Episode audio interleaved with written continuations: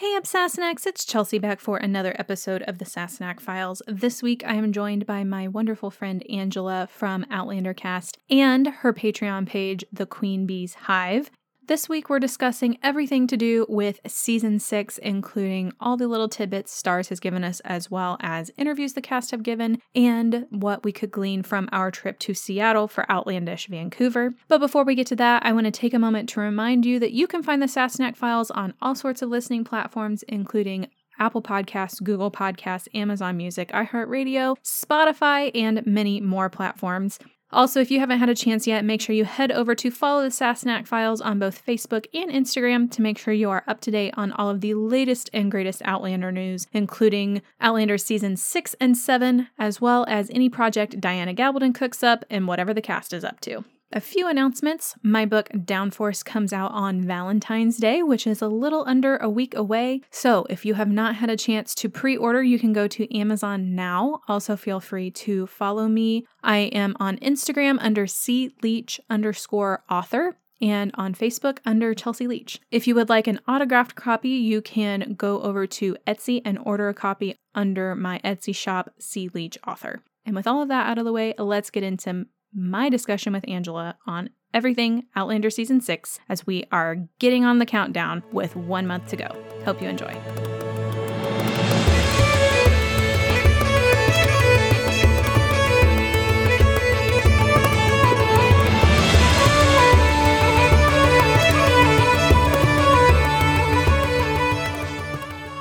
All right, so I know you guys are really super excited. I'm super excited about this. I've been doing like loads and loads of notes. Angela was like, Do you even need me? when I sent her my notes. like, yes, always, always. So, um, the first thing that I think we should probably talk about today is we've got a lot of like promotional material. We got those um like one liner things that they did last week. Yeah, to Um, me, to yeah, me, that's um, that's to, the way I'm reading it. When you actually, I wrote them all down as Okay. part of my thing. Mhm. Um, I think it's the iconic quote that kind of, in one quote, summarizes their story for this season, like in this one quote. So when you look at them all, Jamie, for those of us that have this knowledge of the future, it must inform our decisions because he's having to make weighty decisions in this thing. Mhm. Claire, you can't live life being afraid of who you are because we know what she's struggling with, you know, what happened to her and feeling in constant fear and trying to deal with it. Roger, whatever I'm called to do, whatever I do, it will not be at the price of my family. So we're dealing with his whole calling and all of that. And for Brianna, she says, look at us finding our place in the path. I love that one. I was like, oh. So you know it's like her with her inventions and all that kind of stuff so i kind of you kind of get this sense that that's what they're trying to do to give you one quote that synopsizes their story Yeah, I think you're right. Um, and the overall look of all the promotional material this year is like you got the snowstorm going on and it's super dark and like washed out. It's very like grays and whites and stuff. Um, and I love that. I I think you mentioned this in one of your lives, um, where you said that when you were watching the beginning of season four, you were um, looking at how everything was like in autumnal colors, and that you kind of see that parallel now with all The the, whites and grays with the winter, because this is a breath of Mhm. snow and ashes, and book four where that was Drums the drums of autumn right Yes. So I thought that was like, oh, okay. Well, not and then when they did fiery cross everything was kind of you know holy titles like you Mhm. had all this like religious Yeah. you know with it, this like kind of a, a nod to a lot of religious Mhm. connotations with the word cross you know in there and so it's i feel like they try to take the title and find a way to filter that in you know For what sure. i mean in some Mhm. way to the look of the show or the way that they're titling it like the whole co- the whole coding of that season you know Yes. basically yeah, they're trying to like bring in the, yeah, like it, it, I'm trying to decide what I want to say. it's like the arc of the season like they're trying to incorporate and every incorporate it into like literally every single facet of it that they can even if people aren't picking it up of course like we look at things a lot deeper but if i were to tell my brother and sister-in-law that they would be like okay it's all about the atmosphere. We're obsessed, about the Sassenachs, atmosphere. you know like we we Yeah. care about this stuff so yes. Yes. i know. People say we're crazy but we we we are kind of crazy and that's okay. It's fine. We embrace the crazy here we in embrace the outlander crazy. fandom. That's right. Amen sister. So i got my queen bee i got my queen bee shirt on. I love that! Isn't that cute? Oh my mom got it for me. My mom got it for me for christmas yeah i That's was so like cute. oh cute i said it's perfect Even your mom embraces it. hey she's a patron my mom is a patron of mine Did you want to tell people about your Patreon before we get too much deeper i really into it? would yes, Yes, i would go for it. Yes. So I am Angela Hickey for those of you that don't know me, and I am a blog writer and a book group leader for um, Outlander Cast, but I also have my own Patreon page, and I don't know if you can pop it into the thing, I can try to um, but it. it's it's basically um, www.patreon.com slash Queen Bee's Hive. Um, and I'm do right now I'm going through first takes on bees. I'm also going to be doing a lot of other things. I include, um, you know, cultural elements, cultural pieces as well that kind of help illuminate the books. Um, I'm doing all kinds of things actually. And then we have something called pollinating where it's like other historical fiction type things that will broaden understanding of the books. And you'll have to forgive me, I'm like not really feeling well today. So I'm kind of like the walking wounded. So if I'm not my normal pizzazzy self, that's why um, I, I'm uh, trying to just kind of get through it. But I woke up with a bad fever today. So I popped all my ibuprofen to try to tear, take that sucker down so I could still do this with Chelsea today. Um, but Yeah. I would love for you guys to come and be a patron. We're doing some really exciting things. I'm also interviewing Diana on the 16th. So there's a lot of good stuff happening on the horizon. So, and I'm going to be interviewing her both on season six as well as breaking down bees for those of you that have read bees. Okay, So, so, we're, we're going to do characters, you said, right? um, gonna, so I like, go wanted to talk about the teaser trailer and the credits real quick, and just kind of talk about how Thank that you, Casey. how that sets the tone for this whole season that we've got going on because they we prognosticated about the theme song on our last live um and we have since gotten the new opening credits which is a duet so um mm-hmm. how do we think that portrays what we're going to see this season Well, I know Diana says on that that it's absolute Bear in making the choices he made for the mm-hmm. opening credits. He was absolutely brilliant. It was a brilliant choice, she calls it. And she's like really saying how clever it mm-hmm. was and how perfect of a choice it was and how he just crushed it with this, what he did. And it was absolutely awesome. And you'll understand it all when you get into the season. She's saying things like this. Um, so whatever it is, she's like really high up on it. She says the the opening episode is spectacular. That's the word that she used, spectacular. She said the finale is absolutely fantastic. And for those of you that don't know, you know, are not as much a book reader or whatever, Diana doesn't give uh Mhm. false praise. You know what I mean? Like she's not a she doesn't like toe the line of of um you know the show line and yeah everybody's going to just say it's great. She'll say ah well, you know, like she'll she'll knock episodes or whatever if, you know, um if she doesn't like she's not going to put her word behind something that she doesn't really believe in. So when she's being effusive phrase like that, it means a lot. It it's really saying something. One of Yes. the things I'm going to ask her is which episodes does she think her book fans, her book reader fans, will be most happy with? You know, That's a good like that. So, uh, because I have to think of some questions I can ask her for season six that she'll actually answer, you know? Right. That was So, the hardest um, part of Outlandish Vancouver was thinking of questions that you might be able to get some nugget of information out of without straight up just exactly, asking. Angela. What'd she say? She said she is very blunt. Oh yeah, for sure. But I mean, that's one of the things we love about her, right? Because we, because then when she does praise, you can believe it. yes, you know, exactly. Like if, if Sam or Claire, m- Claire, Sam or Cat or any of them go, oh, it's the best season ever. It's a great season. But it's like you gotta take it with a grain of salt because what else are they going to say? You know. Exactly. But if Diana's saying that, you're like, oh, okay. You know, because she doesn't always say that. You know. exactly. So, and I and, I love that about her because it lets you be able to trust her word Yep. on the good as well. If she doesn't ever say anything that's wrong, then you can't trust when she says something's good. But because she will point out a bad, when she says it's so great, then you're like, oh, you get excited because you really feel like you can believe this, you know. So like last season with season five, the uh, the whole stable sex incident in Better to Marry Than Burn, she was very blunt about how she Yep. did not think that that was kosher at all. She was like, No. no, no, no. Um, and, she I didn't like the that. autopsy. She was Yeah. very blunt about that. That the autopsy was like insane, you know, like that. You know, Claire That would, would never, do this. happen. Yes, That would never happen.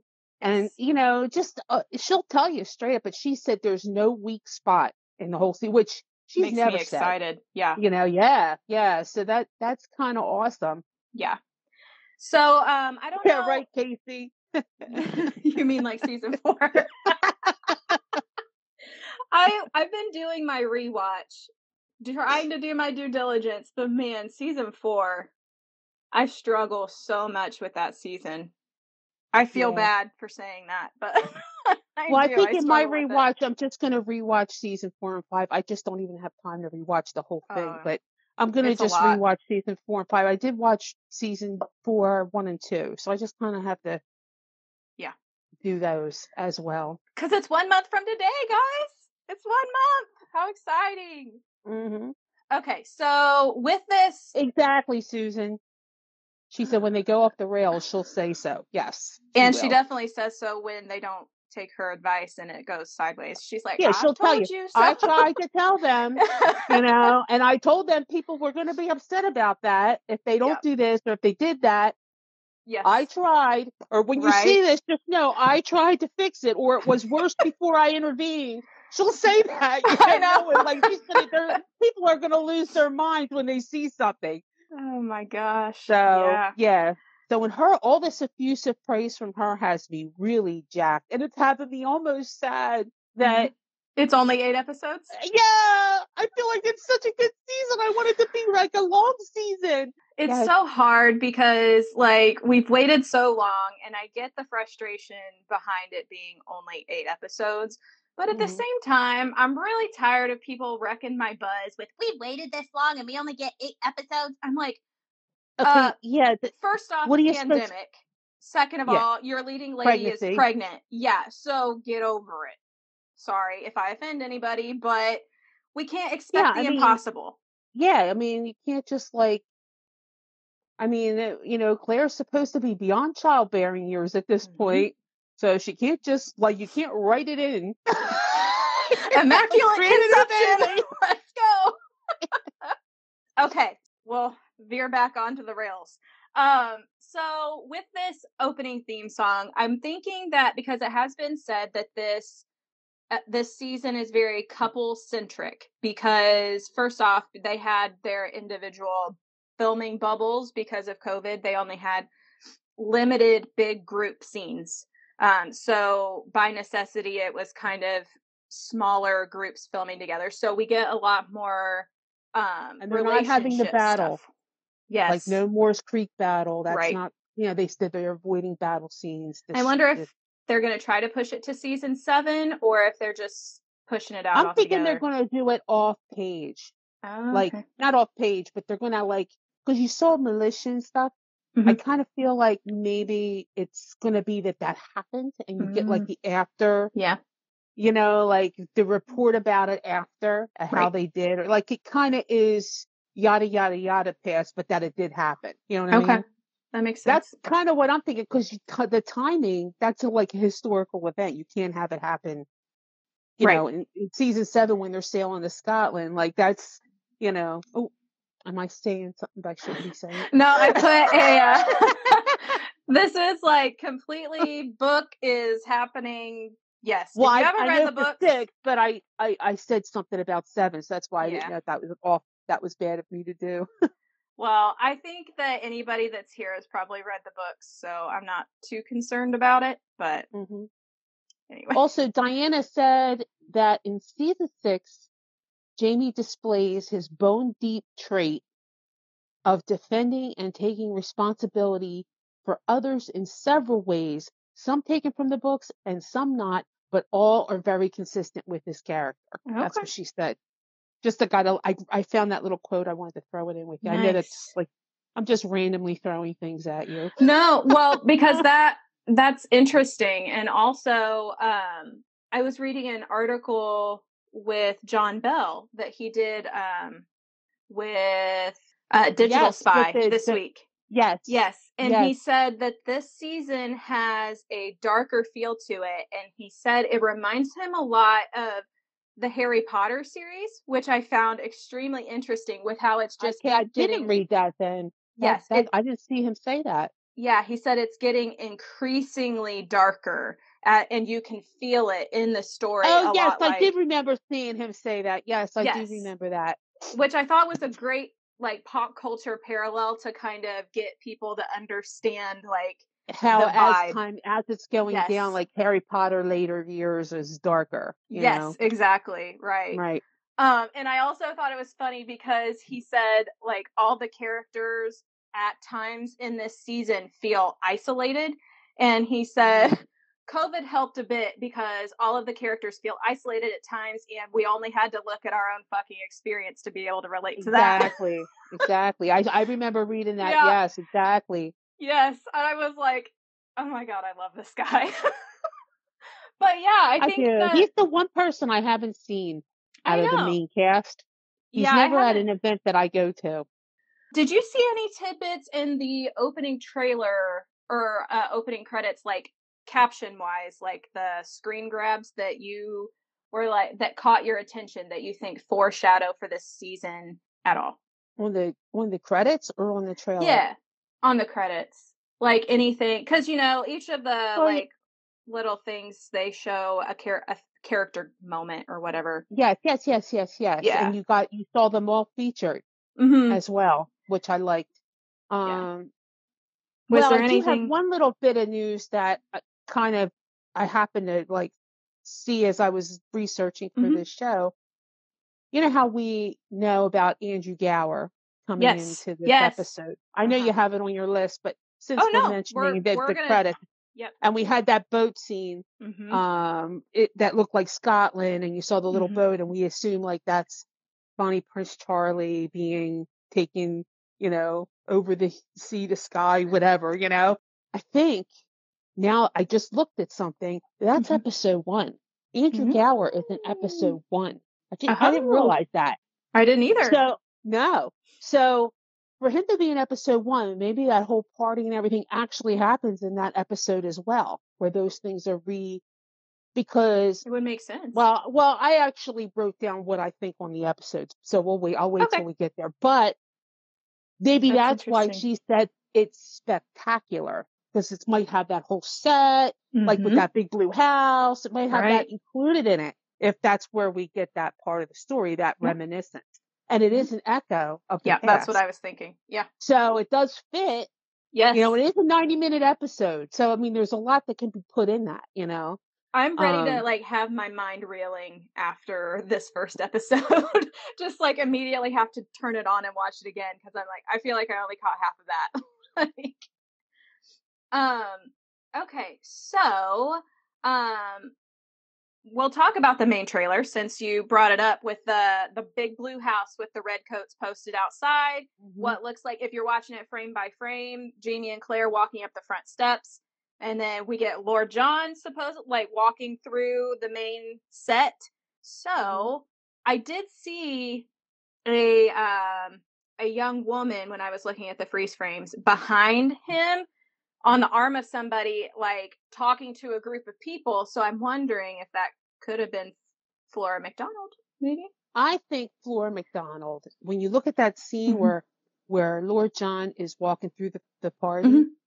behind Lord John, there's a couple that's walking in. And when Yeah, you yeah. look at the other people on the side, They're all looking at her. of- they're kind of like giving her deference. You see Yeah. them actually bowing their head like Okay. this as she's walking through. So I think it's her. I mean, I don't think they're doing that to John, you know. No, no. It looks like they're they're kind of like giving her her whatever you want to call it, uh, you know, like props. Right, yeah. Basically, um, you know, as she's kind of as respect. So Mm-hmm. I'm kind of thinking that it's the couple is Alan and Flora McDonald that Yeah. is walking kind of behind John.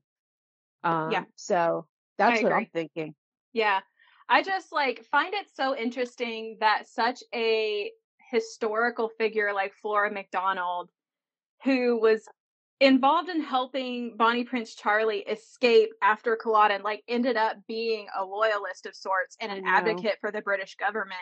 That just blows my mind. Like It I does. wonder what Because happened in her life to They were like, so, um, you know, it was such a scorched earth thing Mhm. after right, Culloden that it kind of put like the fear of like, hey, we're never putting ourselves through this shit again. You know Right. what I mean? Type of thing.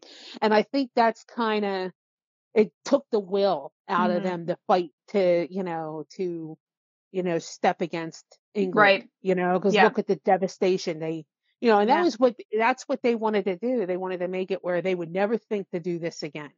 Like put it make it so brutal and so horrible, the penalties, that they would never think again of going against England. And they don't. Like they pretty much like oh yeah, I'm not dealing with I'm not gonna Yeah. be on the wrong side of this shit again, you know. So- because most Scots, I learned this in your little class you did before season five, um, actually fought on the side of the government during the revolution.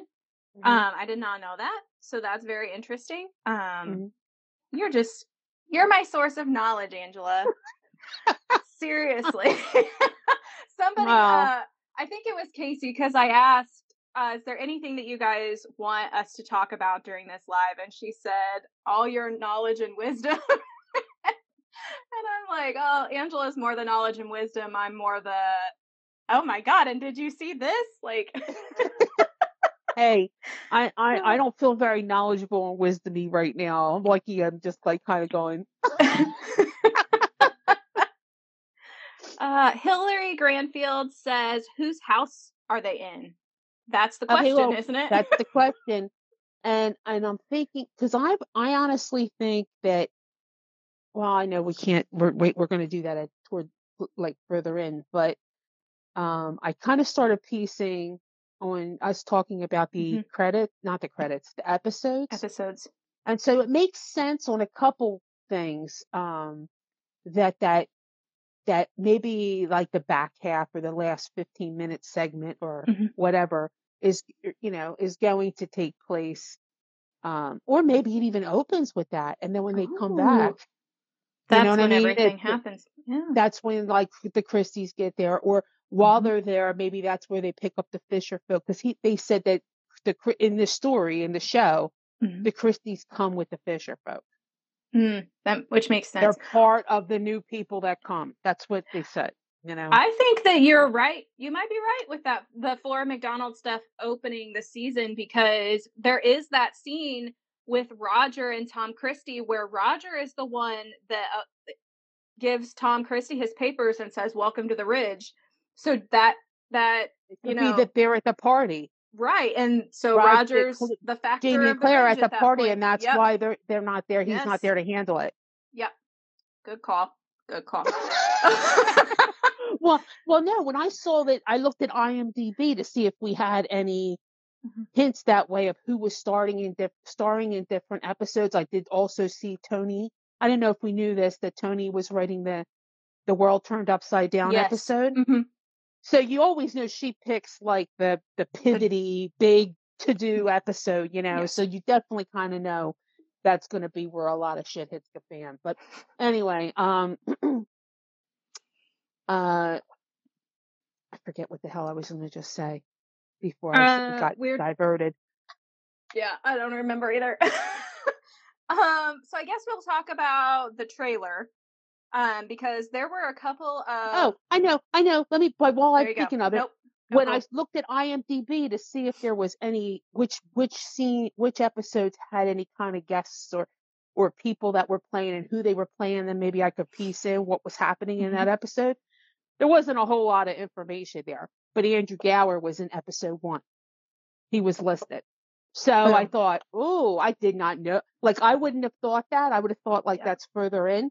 Mm. But then I'm like, okay, they're doing that up front, you know. So just to kind Yeah. of wow people, I think in the opening episode, like, whoa, Andrew It Gower's in this, really- mark me. it really blew my mind. I was not expecting to ever see him again in the show. I mean, I'm I'm glad, but I just was like not expect. That was one piece of news that was absolutely shocking to me. and we're probably going to get the Ardsmuir flashback Woohoo! in the opening. 'cause excited that's going to be an echo. Yeah, me Mhm. too. Do you think they're bringing Duncan back for that? Of course, they would probably have to, right? I mean, I would be shocked if they took didn't take any opportunity to bring Murtagh back for a little bit. So, hmm and I don't think he had any like professional commitments that would prevent him from being able to come back. He was so begging for a job at the I know. I know thing. him and Steven. Do you know anybody here, producers or casting directors? so the trailer. Uh, was there in we got a lot of stuff in that trailer that I was not expecting to see until the finale or the penultimate episode. So I was really shocked that they were showing all of that stuff.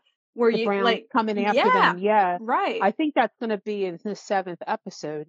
I do too. So I definitely think I definitely think that. And then you saw the scene with the hand in the in the credits, and that I think is going to be in the last episode. Um, I'm thinking, but you think you think that's all going to be one episode? The abduction, the, hand. rescue, the hand of of Christie's hand on top of Claire's in the jail. Oh, yes, yes, in the opening credits.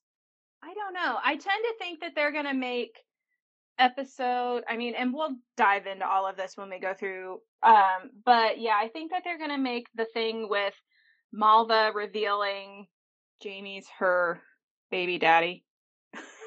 um and that's her death I think six. yeah, that, and then she's gonna show up dead at the end of the sixth episode, and then the seventh episode, I think, will probably be everything with the Browns. Carrie asks, why would Lord John Gray be in a party with Flora McDonald and Mr. Markme? Is he there as a spy? Okay. I don't think that, number one, Flora McDonald is a royalist, is a, a loyalist Mhm. now. You know, so it would make sense she's at a she's at a party that has red coat guards on the outside of the door and has Lord John there, etc. Because she's a loyalist now trying to preach against the revolution, and she does a big speech about that as far as Mr. Markme, he's not actually there. I think it's just going to be a flashback telling the story of how she helped him escape um Scotland or whatever. You know, it's going to have like the story told and we're going to like get a flashback to it with Andrew Gower in it. You know, in the little boat going For through sure. the lock or whatever. Yeah. So he's not going to be at the party, but he's going to be in the episode where they're at the party, you know, because he's going to be in a flashback scene. Which makes sense that Lord John would be there because obviously Lord John is a loyalist. So Sure. if they're looking for places to put Lord John in the series, that would be a logical event to have him at, I think. how do we go from at the end of last season, he was going back to England, and now this season is going to open a couple months later, is Yep. what I heard, like two, three months later or something. Yeah. So he couldn't have went to England and come back in that amount of time. That's what so I'm how saying. what is it just did he like kind of take a detour change his mind what's the story uh, how are they going to explain that one or are they just probably not they're just going to whistle past it and pretend that you don't remember Right. It says a few months is what Katrina says in her um her character little 2 minute ditty that they did on each of the characters in Starz. well i heard a couple months that's what, that's what i heard Okay. it can't be too far because look how pregnant Marsali was and Oh, she yeah. has this baby in the beginning of this season, likely. Yeah. So, so it can't be too too far out because she was pretty Right. pregnant, right. you know. So, Yeah. he changed his mind. Veronica said. His ship wasn't seaworthy and he got stuck for the winter season. Yeah, you know his, uh, you know his brother like sent a thing and said, "You're not coming home yet. You need to go and make an appearance at this place. Yeah, exactly. Go to this party, Potty. party." um, yeah, so I mean, but they're good at making excuses, you know. They make it fit what they want the story to be. So I'm sure if they wanted Lord John at that at that gathering, they were gonna find a way to get him there. um, even if Bree had to invent airplanes herself and fly them back and forth, you know, crazy shit happens. I was trying to think what else about the trailer. So there I, were mean, I just did a whole show on the trailer. I'm trying to think of what the hell I said. um, we get Major MacDonald, which that was not confirmed last time we Mm-hmm. did one of these. So we have Major MacDonald in Mhm. this season, which is exciting. Um, We've also confirmed that we have Amy McCallum's story and her son. Um, and we don't have the story of of Obadiah Henderson hitting on Okay. Bree. That's not in the in the story. So so I did get those two little deets confirmed when I was at OV. So um Outlandish And- Vancouver Angela's don't know what very much like more experienced at this than I am. I just kind of stood there and smiled and went, "Hi" during my autograph session, and she was I like, told you. I said you get you get an opportunity on those autographs to have an exchange and make it count. Get a question ready that you want to throw out while he's signing or her. I was You know? so nervous. And like the only person that I said anything of value to was David Berry. And I didn't ask him anything because I knew he really couldn't tell he's us very- anything. Uh-huh. Um, but yeah, I yeah. And like Steven, oh my god, no what I had good reason to be nervous around Steven. He just is like takes any any opportunity to embarrass you. Like I think his goal he's in life is though when he's see- not being on like on stage or trying to be an entertaining thing, um, like and you're just conversing with him, you Mhm. know, because I talked with him a lot at the gardens thing, the Uh-huh. Chihuly Garden. He's just very like not like that. He's just so nice and down to earth and Mhm. just actually has a lot of poignancy to him. Like, Yeah. you know, like was very moved about the homelessness and you Mm-hmm. know, like it was like this whole other side that you know Yeah. he's just Mr. Calm and relaxed. Whereas like Mm-hmm. when he's up on stage, he's like raunchy and he's like it's like this whole other side, you know. Um wondering what the scene in the trailer could be with Alan Christie being thrown on the ground. I'm wondering steps. that too, Jackie. Yeah, I'm dying to know that. I am dying to know that. I, think just they're tend to believe. a lot of ways to incorporate Yes. Brown into the story. They're keeping him a lot more present than he was in the book at this point after the the abduction and all that. You didn't really see him again until he came. Well, the part where he does his declaration, you see him, Mhm. and then at the end when they abduct, when they take her and, and they arrest Mhm. her. Other than that, you don't usually see him.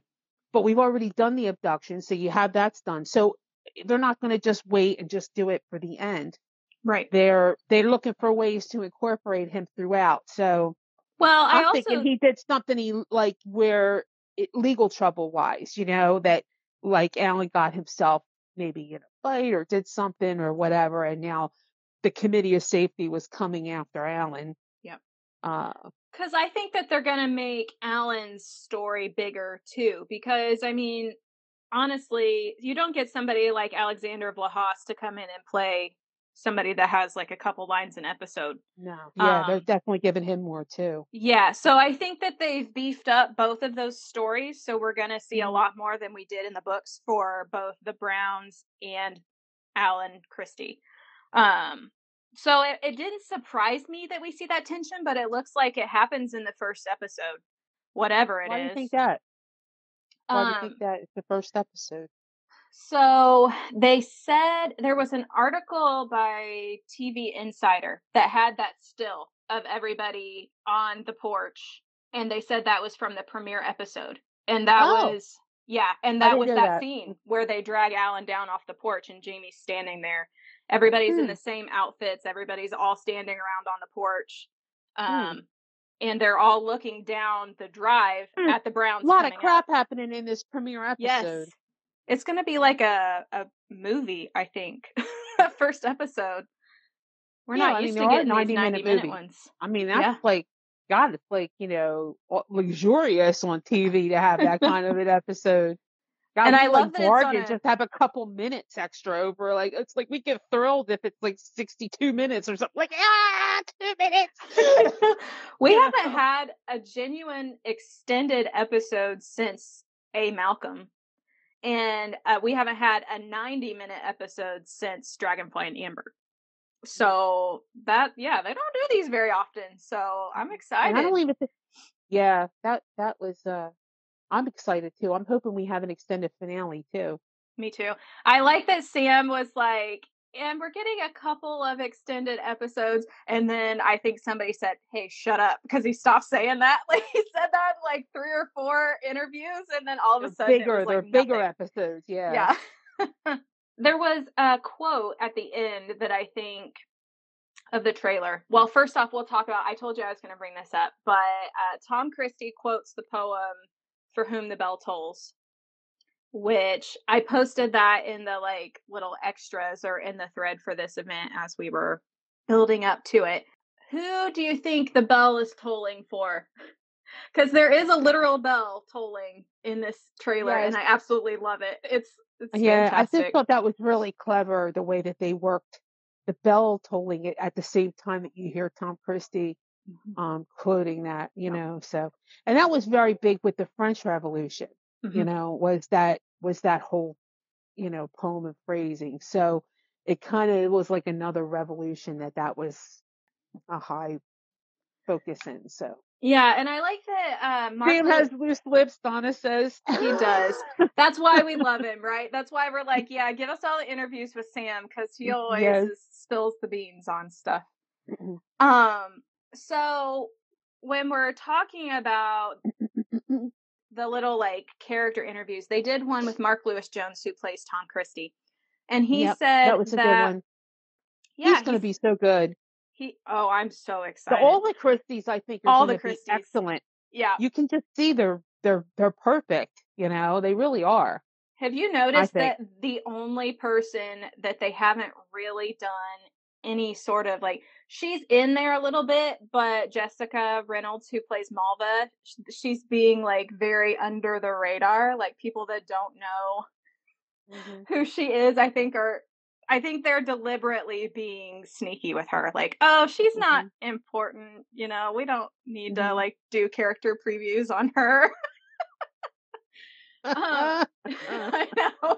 well, they didn't do a character preview on Alan either. Not yet, you but they've done like extras with Alan or with Alex. Mm-hmm. So um like he's in there. Um but anyway, what I was what was I discussing? Oh, um the interview with Mark Lewis Jones mentions that the or maybe it was the behind the scenes where they interviewed everybody. But there's a revolution go beginning outside of the ridge, but there's also which I had to look up the word microcosm because this dude's super smart and I didn't know what that meant. Um, but he said that the ridge is a microcosm for what's going on in the outside world because there's a revolution going on across the ridge as well. And I thought that Mhm. that was very interesting Mhm. situation. I mean, it makes sense, but I love that they like put those parallels in there. So, what do you think? The do you think that the the Fisher folk and the Protestants versus the Catholics are the primary like? Adjutants. Yeah. Do you think that's the I think major that's revolution? part of it, but I think there's also the people being on different sides of the war too, you know, as well. But I definitely think you got the whole Fisher folks, the Protestants versus the Catholics, um, these Fisher folk that don't that don't trust Claire because of Mhm. you know her witch witchiness or whatever, and Mhm. um, so I yeah, you got a lot of division. Then you got you know people, you know, Malva's sitting there starting trouble, you know, stirring division, you know, having all the men fighting over her. Everybody Mm. punching everybody else out. Yeah. Exactly. Oh man. Yeah, I think that the the revolution on the ridge, I think it the tensions are probably already high because Jamie is a loyalist, quote unquote. I mean, we know he's Mhm. not, but that's kind of the bed that he's in right now. Um, Mhm. I think that causes a lot of tension between his settlers and him because I mean, we're we're off the heels of the regulation, right? So we know that people are not happy with the government at this point. And we're talking about season 6 I think like in history is taking place around the time of all the massive stuff that's mm. happening up in the north. So the Boston Tea Party and the Boston Yeah, and you know what was funny? I don't think it was it was called that at the time. I know. You know what I mean? I think it's something history looks back and calls that that. yeah. So it was funny because when they showed her the thing, she says the Boston Tea Party, like you know, like the guy that Major MacDonald's probably thinking, what the hell are you? what you the know, like, hell? yeah. yeah, Boston Tea Party. Wouldn't uh, call it a tea party, Claire. Yeah. Oh, the Boston Tea Party. He's like, oh, you've heard. But it didn't say Boston Tea Party on the thing. You know what I mean? Because Right. like I sat froze it and read the little No, whatever it it didn't. And so it's not like something they called it then. But she just comes right out with, oh, it's the Boston Tea Party. I've always wondered if these little Doesn't uh, make the wise choice sometimes.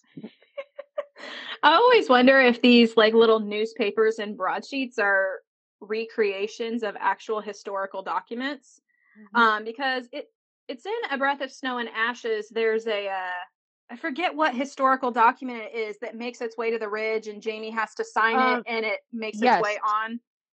The one that Frank had mounted in his thing. uh-huh. It's uh, the the oh, what was it called? I can't remember. The. Liberty. no, What's it called? That's gonna bother me now.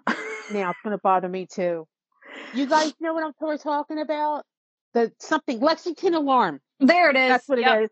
There it is. Um, good job. Ten points for Angela. Um, so I'm wondering if these newspapers and broadsheets that they're getting are to cer- to a certain extent recreations of actual historical documents that like that we're getting. I mean, I understand that probably not, but that would be cool. I mean, sometimes they put attention to detail to these little things in the show. Um, oh So I yeah, I would be would cool. imagine there was a definitely there's definitely like they could pull up and get an exact. I could see them doing that, getting the exact way that it looked and re, re Mhm. recreating it. You know, Right.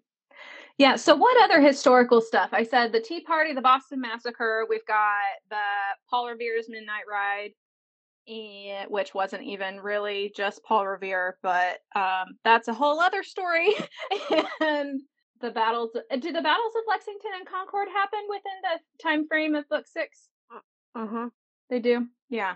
Uh-huh. So lots of like the the revolution by the end of season six is going to be like in, In- full swing. Yeah, Finally. Yeah.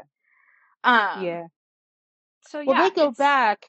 I mean, if if it follow, you know, the way it happens Mhm. in the book, they go back in '76. Okay. Remember, they they had the, they had just signed the Declaration of Independence, Okay. and um, they go, wasn't it '76 that they go back? I- see him in the I'll be they see him honest. I? I have a hard time remembering what happens in yeah, what year. I believe so. I mean, this is the girl that that's thought when that. that's when Mandy is born. Is Okay, '76. so that makes sense. Yeah, Yeah. this is the So I girl think that they signed that. the Declaration of Independence. Okay. And when Percy came in, talked to John in the Oh, beginning of yeah, I Echo, do remember you know, and he something. said, you know, have you seen this document that they've just signed or whatever like that? So, okay. and that was supposedly when he saw Bree and the on the key, when they saw the map on the key. So that was like they are getting ready to leave in that Yeah. in the in the sense. October after the Fourth of July that that was. There you go. Jessica says end- Mandy was born April 21st of 76. And she remembers that because her birthday is April 21st. Yeah, they go back So. October. They go back on Samhain of 1976 or not Okay. 1776. Um, Gotcha. so so that if if we go by that, and then Mhm. the fire and all that crap happens at the end of the year, you know, happens in Mm-hmm. Jan- in December or whatever. yeah, Um, d- it's December So of 76. 76. Yeah. So, and that's where it's supposed to end. Breath of Snow and Ashes. So I don't know if they're following that pattern, but that's what it's supposed to take you to, like the end of the year of 1776. I think it's anybody's guess, honestly, because it really threw a wrench in the works finding out that they initially intended to have 12 episodes and they had 12 episodes written. And then they were like, you know what, we have to end it at eight. And so they had this whole arc for 12 mm-hmm. episodes. And now, like, who knows where it's going to end because I think it's going to make sense where they end it, but it's just like there are so many different places that they could divide that storyline. So It depends, I think, if they're going to have the fire or not. I I agree. That's why I think that No. that's the big question is are are they going to have the fire in that whole storyline or are they going to end it with Roger and Bree going back? So everybody wants to talk about Lizzie and the Uh, okay. I'm seeing a lot of that chatter Oh, on the board. I mean, are we going to start going through each character like we Yeah, that's about? what I yep, that's what we were up to next. So, yeah. Um we'll we'll just talk about Lizzie and the twins. That'll be our first first Oh, couple. you want to do them about. first? Well, if everybody wants to talk about it, we'll just we'll mosey right in. All right. Okay. so Lizzie and the twins. Um, we are definitely getting that storyline because Absolutely. Paul Gorman and Caitlin O'Ryan have both mentioned it. So, and when you watch all of the like interviews and stuff they're doing together, they are they do their interviews together. Yes. So, And how um, well do you know your partner, your screen Yes. partner? They did that. Like, okay, you pretty much gave that shit away, you Mhm. know? well, if people don't know what's what they're in for, they're not going to think anything of it. But us book readers Right. are like, I see what you did there. I'm wondering if they're going to do the whole Manfred, you know, with Ute attacking Claire and her Mhm. like going I into a, so. um, uh, and so. you know, Jamie kind of standing in front of her, like that whole scene. Yeah, I hope that they're going to do that. I know that the McGillivrays have been cast because I saw it on Instagram a while ago. Um, so they're the characters are there, but whether they're going to be those people that oh, and these are the McGillivrays, and then we never see them again, like just one of those nod to the book characters, and then don't really go into it. I'm not sure. I just feel like they have so much to cram into eight episodes. Like if they're They do. if they're trimming the shoe leather away from it, I don't know. Um, yeah, I'm kind of thinking that that whole Ute. I mean, I think it would be great drama for Mhm. TV, and it would fit in with Claire's PTSD Yes. thing that you know they're doing for her. So I kind of feel like it fits the storyline. You know, like what Mhm. they're trying to focus on. Um, like her having trying like especially what what Cait says her storyline is that she's not able to compartmentalize and deal Yep. with things like she usually does, and also that was a good example Mhm. of that.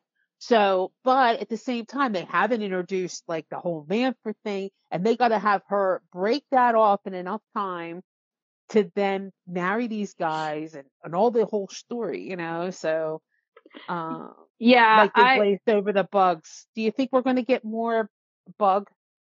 Like they're Well, going to develop them more? I know they're there, but I don't know if they're going to be bigger characters. I mean, they are. They're there. They're in the pictures, but that's uh that's really all I know. I mean, I would have thought they would have been bigger characters in season 5, but then again, like we've got Major MacDonald coming into season 6 who we didn't know if we were going to get or not. And by all rights, if they were going by the books, he should have been in season 5 and he wasn't. So, I put that.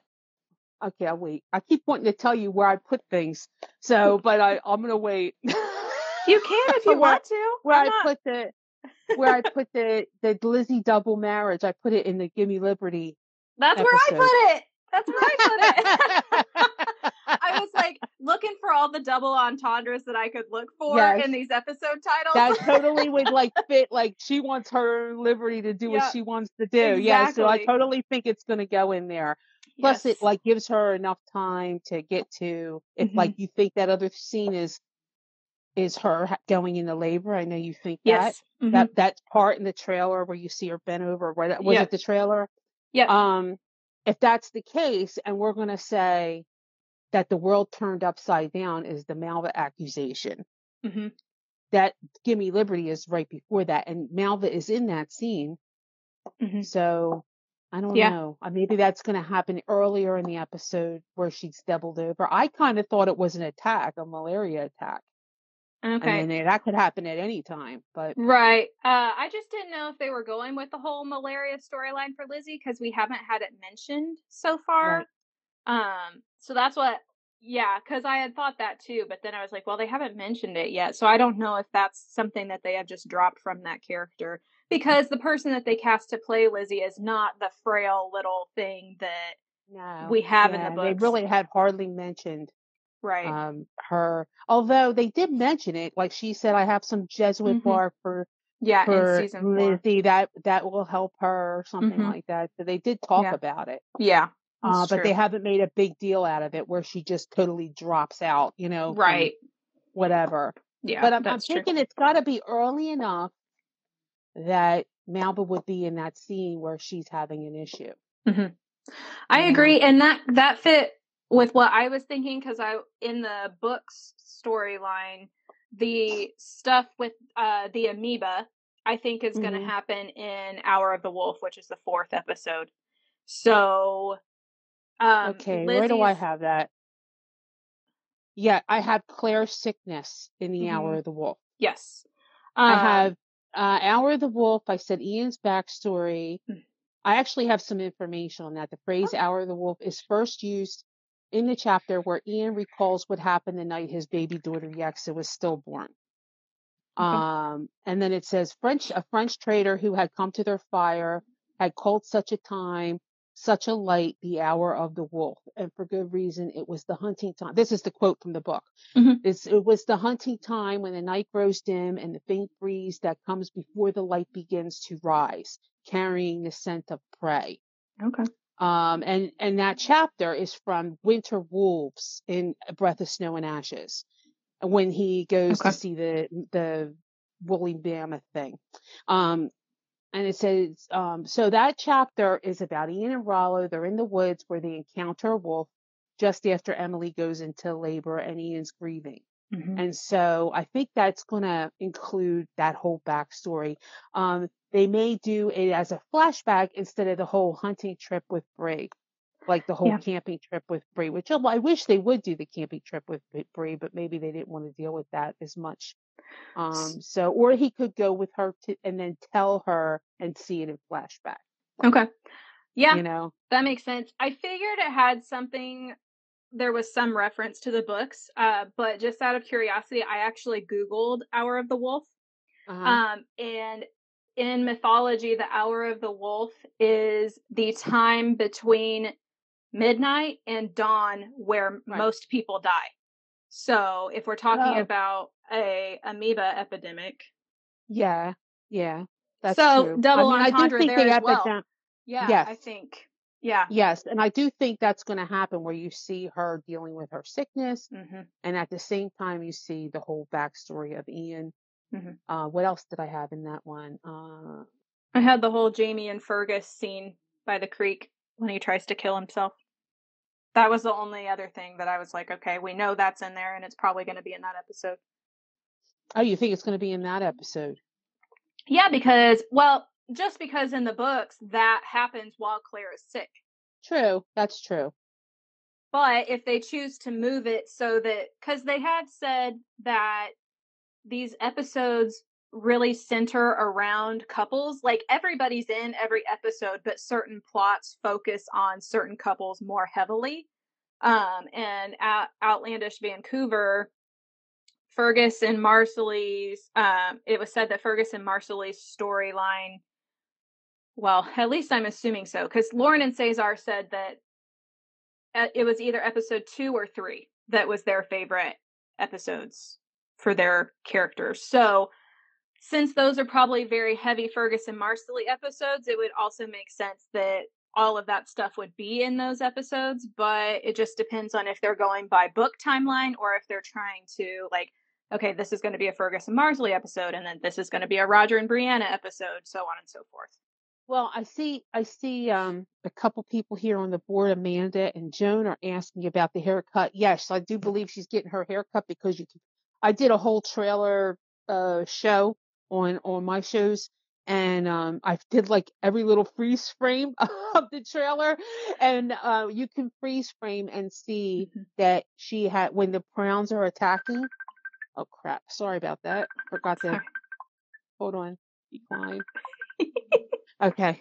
So when they do the trailer, I'm sorry. What was I saying? Um, when when I covered the trailer, I freeze Mhm. framed on a spot where you saw when the Browns were attacking the house to try to get her, which I think is going to happen in episode 7 Mhm. Her hair was like grown out, like it looked like a curly bob. You know, like you could see it was, she was back against the wall and she was kind of in shadow. So they were trying not to show it. But those of you that, you know, like that know are looking for it, you can see that it's kind of like a blunt cut in here where it was growing back out. That would have been like, if it happens as we think, then it would be like three episodes later. So she would be Right. like having had her hair would be uh, grown grown back out Mhm. at that point. Yeah. So I do think that she will. I thought it just looked like her, like she had it pulled back, but her hair was coming down. So I could see it either No, way. I I def I think it's definitely that her hair is shorter there. Yeah, it could be. Cool. And that's what I didn't really think twice about it until you said something. And then I was like, well, yeah. So I guess we'll find out. And then there's another spot that I said Veronica, but I think it's in a different trailer or something. It's in a Mhm. different clip. Um, where she freeze framed and you could definitely see her hair was cut there. You know, it was like at a Mhm. shorter stage. Um, but okay. it was like a literally like a millisecond Just a of second. a frame. Yeah. So, you know, you it, she was basically leaning against the the porch or something and she kind of went like this and you saw like outside. So it was like Oh. more better light, you know, Right. and you could see, but it was like such a fraction of time that, you know, like if Yeah. you didn't catch it right on that frame, you weren't going to see it. Yeah. Um, the Um, Claire so- poisoning, what F? We think it's going to be episode four. four. Episode four. Um, I would I would almost lay you- money on it. Go ahead. Do you want me to tell you what I'm thinking for the episodes? Or do you Sure. want to continue talking about the characters? Um, I feel like we could just talk about the characters as we talk about the episodes. Okay. And All right, because so- we can explain why we think certain things are going to be in certain episodes. Okay. And like I said, I don't, we don't know. This is just our spitballing. I Um, wish I had all the behind the scenes deets, but Yes. Yes. no. Um, so for Echoes, and I said, you know, 90 minutes, FYI, Andrew Gower's listed for this episode. I said each character's haunts, you know, um, and echoes of their past, you know, are in this episode. So I think this episode we'll see Tom come to the ridge. I think Brown will be make an appearance in this episode somehow, some way. Which you're saying that's definitely Mhm. true because you're saying that scene comes from episode one. Um, the decision to build the church happens then because we see that happens when Mark says, uh, when uh, Mr. Christie says, you know, you didn't build your house for God. You know, you, you should build a house for God before you build a house for Mhm. yourself or something like that. And he's kind of saying that as they, he's interviewing to come and stay there, you know, because Roger Mhm. answers them, we don't have a church, Yeah. you know, and so like, I think they make the decision to start building a church. So I think that happens, um, in the first episode. Do you Uh, think that the decision for Roger to become a minister kind of starts to happen in that episode as well, or do you think that's I put I put that Roger preaches and, and I said this is what I have for um wait a minute, let me finish this okay? and then Yeah, I'll yeah. tell Go ahead. I said so Flora might be in this episode, uh, which would be a, an echo of the past. The Fisher folk come. I think Henri Christian is born in this episode. In Allegiance, episode two, I think that's where you start to get the Indian agent story starts to come into play. Fractures on the ridge, torn loyalties. Um, Fergus is starting to have his issues uh, because if the baby was born in the first episode, um, starting because they said that their story was a lot two and three. So I'm I'm Mhm. thinking that um, that's when you're going to see a lot of like that's going to start. You're going to start seeing him spiral or whatever. Um, and then I said I think that the tar and feather scene comes into play in that episode. Um, and we start to see the divided loyalties on the ridge between the Protestants and the Catholics. Then for temperance, I said Fergus' story is now in high gear. Roger preaches his first message or whatever. We get the surgery scene with Tom. I put for that one the surgery, hand surgery thing, that whole scene. Uh, we start to see the Amy, Amy, uh, and Mac rumors. I put, and I said, and then Roger reveals his calling to Bree. So I put that in that episode. And then I said Aidan surgery with a question mark because okay. I think we're going to get that, you know, his, mm-hmm. yeah, because if we're going to have the whole thing happened with Malva, with the sickness thing, I think that has to happen before that, you know? Yeah. Um, so I'm thinking Aidan's surgery will be in episode three. Yeah, and there was a still that we got from I don't know what episode it's from, but it was Bree and Claire standing in Claire's surgery, and you can see the whatever Claire uses to put people to sleep. Jesus, I can't think. Ether. There you go. I'm like, I know this is pretty common knowledge. I'm not like stretching. Um, you can see all the the glass work for the ether set uh, up on yeah, the yeah. counter. So yeah, I really think we're going to see that. I think that's all going to be part of episode three. Because I think um, that that is the same scene that Claire is talking to Bree, and she says, "You can't be afraid um, of who you are." I think that's all that same scene because uh what was it in the teaser trailer was it in the teaser trailer or the actual trailer we actually see a little we see claire saying that and she's talking to i believe she's talking to Bree Bree yeah yeah is there anything that you think differently, or you want me to tell you um, mine and you're going to tell me yours? I was. Think? I think that Roger Roger becoming a minister is likely, or like declaring his intent, um, might happen in the second episode versus the third. Um, okay. And I was also debating where we see Henri Christian get tossed in the river because I think that's all going to be one episode. That's all going to like Roger's intent to become a minister is going to happen around the same time as the incident with Henri Henri Christian. Um, yeah. So I was I kind of think that's all going to happen in three. You do. Um, I do. Um, and then the because I think that's they have the the the the the rumors with Amy mm-hmm. happen that kind of fuels it fuels him to explain why he's doing what he's doing and is feeling the need to help them and all of that kind of stuff. And then him explaining it mm-hmm. um, mm-hmm. to to Brianna. So I'm kind of thinking it's going to end that that you know, and then we get the whole thing with Aidan's surgery. Mm-hmm. And I think at that point you start seeing Malva starting to because she threatens him. Remember to expose yeah. him and Amy. You mm-hmm. know, um, and they'll all believe me and all that kind of shit. So I think they're, um, I, I kind of think all that's going to happen there because if we we're assuming that the amoeba thing happens, mm-hmm. like I think I think that has to happen. If it happens in four, then all the other stuff that happens has to be three. You know, to kind right. of because that has to happen before that. You know. Yeah. Um. So I think that you're right about Temperance being a Ferguson Marsali centric episode. And I also put that we should expect Tom Christie's hand surgery to happen in Temperance. Um, okay. Yeah, that's what I put too. Yeah. Surgery so, scene with Tom. Yes. Um, as far as allegiance, I also think that we're going to start to see a little bit of Young Ian's story, not in depth, but I we're going to so, we're going to see him his struggle a little bit because I think that the Indian agent theme storyline is going to become prevalent in Allegiance. And I think we're going to start to see because John Bell said in an interview that in this season we see how young Ian's allegiance between his family and the Native Americans kind of butt heads a little bit. And he said by the end of the season, he's definitely like secure in his path forward with his family. But I think that right. with all the Indian agent things coming up, I think that's going to stir up some real stuff for him to deal with. So I said, Hour of the Wolf. I said Ian's backstory. I said the beach scenes that we keep seeing. Yeah, I think whatever the heck that. those are. Yeah. Yeah. um.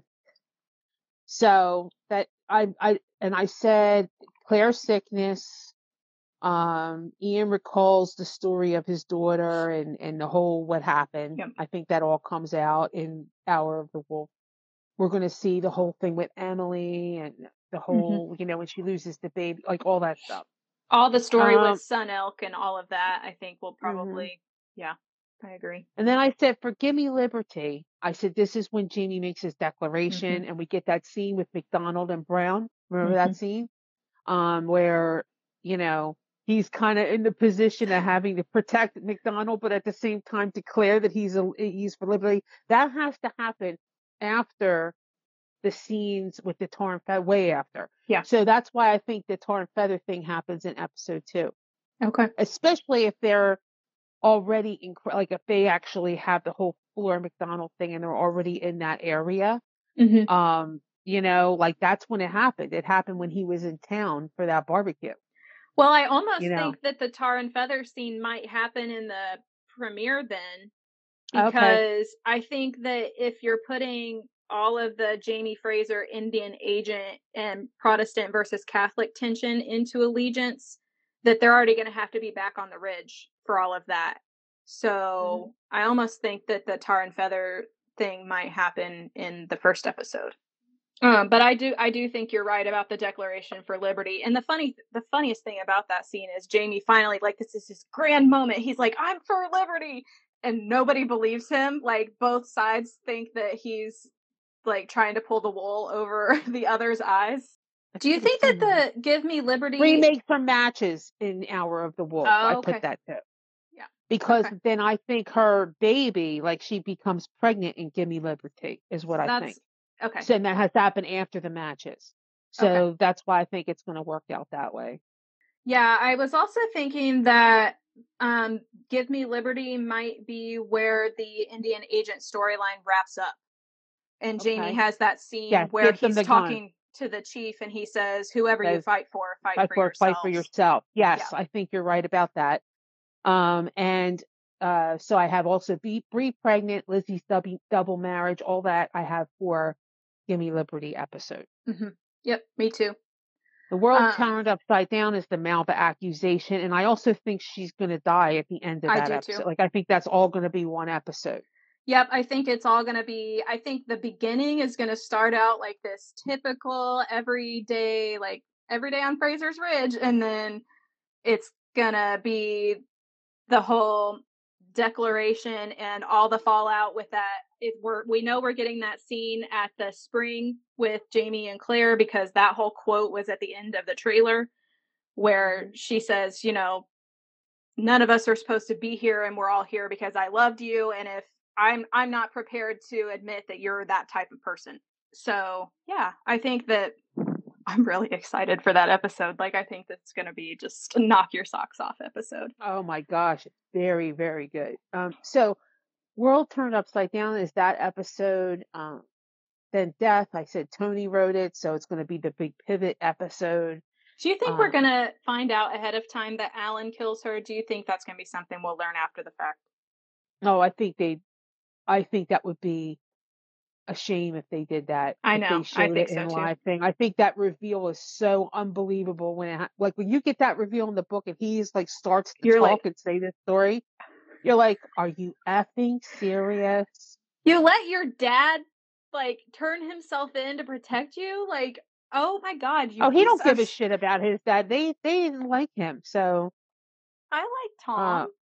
no, I mean, I they think didn't. Oh yeah. They didn't. Alan had no. He didn't give a shit about Tom. No, Alan doesn't give a shit about anybody. Alan gives a shit about Alan. That's it.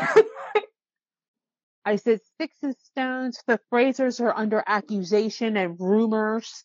Constantly people calling them names, calling them murderer, blah, blah, blah.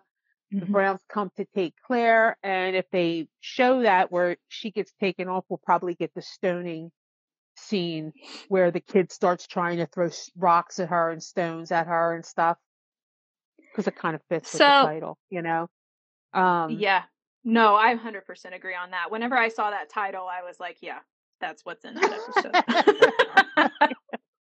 but I think they're also going to I think they're going to glaze over everything that happened in the jail with that lady, and I think that the governor Yeah, storyline's that's coming out as well. that's coming out too. Yeah, Um, I believe I agree. Well, I mean that doesn't look anything like Tryon Palace. So I hope that they No. don't like Yeah. do that. You know, because that Right. would be. yeah, I'd rather than just take it out. yeah, me too. Um, so I think that they will probably do the whole thing with um them kind of jumping Jamie and like absconding with Claire. But I think Tom will go after her, but I think he'll just come to her at the at the jail. That's what I think. Um I'm also Now, do you think that's going to happen in Sticks and Stones too, or do you think it's all going to be in the finale? That This- Tom, I have the t- Claire's rescue happens in the finale, Tom's sacrifice in the finale, Mandy's birth, Alan's death, and then I put fire question mark. Like I don't know if like we're going to end with that because I I still remember Richard saying, "Yeah, you know, you and your matches is what starts everything," or something like that. and you know, Sam no, said Sam something said it. at, yeah, yeah. Sam said it, yes. Like the it's all her matches that blew up the to- ridge. Yeah, and I was like, Yeah, I, I think that they're gonna have that, but and I think that's gonna be in the finale. Um yeah, like we'll end with the house one in thing flames. that Maybe I'm that's how they'll end with the house in flames. one thing that I was toying with because I couldn't figure out in the grand scheme of the Yes, episode Angela, I love that line too. what'd she say? When he says, she says, "I love that book review on Ian. He's right. He couldn't have about live. I Yep. can't live. I can't live." And he's like, "Right. Nope. He can't live." Nope. well, it's so funny because I was I love talking Ian. He is just so blunt when he murders people. I was talking to my brother about the because he's rewatching. He hadn't watched season five since it came out, and uh, so he was rewatching in preparation for season six. And I love that your brother watches the show with you. yeah, You know what I mean? You don't Yeah. see a lot of guys that would like watch a show he with their sister it. like yeah, that. Yeah, no, we I actually watched Journey Cake and Never My Love together last weekend. but um, it's funny because he said he loves Ian's character because whenever he leaves in season four, he's really just so young and naive, really, and he's a boy. And then when he comes back, he's like, you can just tell, like, Ian's been through some shit. like, and I'm like, Yeah. you don't know the half of it. Like, it is, you're about to be thrown down the rabbit hole in this season, I think. like, but he said he, he really appreciated how John Bell plays that because even without knowing for sure what happened, you can just tell, like, in his mannerism. So I thought that was cool. Anyway, so all that aside, in Sticks and Stones, this is where I'm torn because it all depends on where they're going to end the season. And I know Casey's like, I need to know what's happening. ne-" she says, I'm very interested to see where this season ends off. Most endings haven't had any major what's happening next, but I think this one will in part because of how it's cut. Veronica has a good point too, because it could be that se- that was originally planned to be the ending. hmm Was that the fire happened after Mhm. they went back and all when there was twelve episodes, and Yeah. they might have truncated that out. So Sam knows that that eventually happens, but maybe it doesn't actually happen Yeah. in this season now that it's only eight episodes. Well, and that's why I'm wondering. Because I don't think that Roger and Bree are going back at the end of this season. Because I think it would feel too repetitive now if they ended the season with them going back after they ended last season with them almost going back. Mhm. It just feels like it would be okay. We're doing this again. I think that it would be good for them to distance that Mhm. into the next season. You know, Right. what do you think? I'm just so torn because I was thinking so in the books the reason that Roger and Bree don't go after Claire like they're not there on the ridge because Roger's at seminary or whatever and And the whole Bree is at Bree is at Jocasta's and gets kidnapped, which they included in season five. So they've got to have some reason that Roger and Bree are not able to go with them. So that's why I was wondering if Well, they maybe might have changed that. or the baby might be born before all this happens. I mean, they can't go traipsing across the country with a newborn. I mean, everybody needs to like understand. Like they ha- they do rearrange the orders Oh, yeah. of things. I mean, it's not like just because in the book something happens after something else doesn't mean Yeah. that they're necessarily going to follow that. They're going to jigsaw it around, you know. Yeah. And uh, I'm just like, if Tom Christie still goes and saves Claire, like it's a heck of a lot more difficult to pull Claire away from Bree, Roger, and Jamie than it is just Jamie. So that's what makes me think that for one reason or another, uh, it's not going to be for the same reasons it was in the book, but for one reason or another, it's just Jamie and Claire that end up going. Mm-hmm. So that's why I'm trying yeah, to figure they out. don't have the support around them. Exactly. So that's why I'm trying to figure out what happens with that and if Bree and Roger are still there, which I'm guessing they will be, but what reasoning they're going to have for it, I guess. Unless Bree goes with know. Roger. Do you think they? Do you think they go back this season? I tend to. I mean, we know the baby not... is born. Yes, because she said that she, yes. you know, kind of let that out. So yeah. it's not that we she goes and ends the season still pregnant. Like right. that's not going to happen. Yeah. Um, I think that they're going to shuffle things around. I think that Bree and Roger um are probably still going to be there at the end of the season. Um, okay. Primarily because I think that initially, when it was 12 episodes, they were going to end the season with them going back when it was 12 mm-hmm. episodes. But um, I think that with it being eight fire episodes, after they went back. That's what I don't think. I think the fire will be before they go back. I think that's oh, one really? of the things they're going to change. Yeah, because I mean, oh, just as another, I don't know. I would. I wouldn't like that because I kind of like the them getting the news when they're back and then seeing, know. you know, and then him saying to her, "So it's your fault." no, it's not. It's Mama's fault. She made the ether. Are we going to get Donner back in this season? The guy that played Donner. It all depends on if they're. I think that's all going to depend on if they burn the house. If they don't burn the house this season, then I think they'll push it all to season seven with that whole story. Um, and if they don't, how about go ahead the gold? I'm sorry, I didn't mean to interrupt you. No, the gold storyline. Are they going to? That's the wild that up again. It?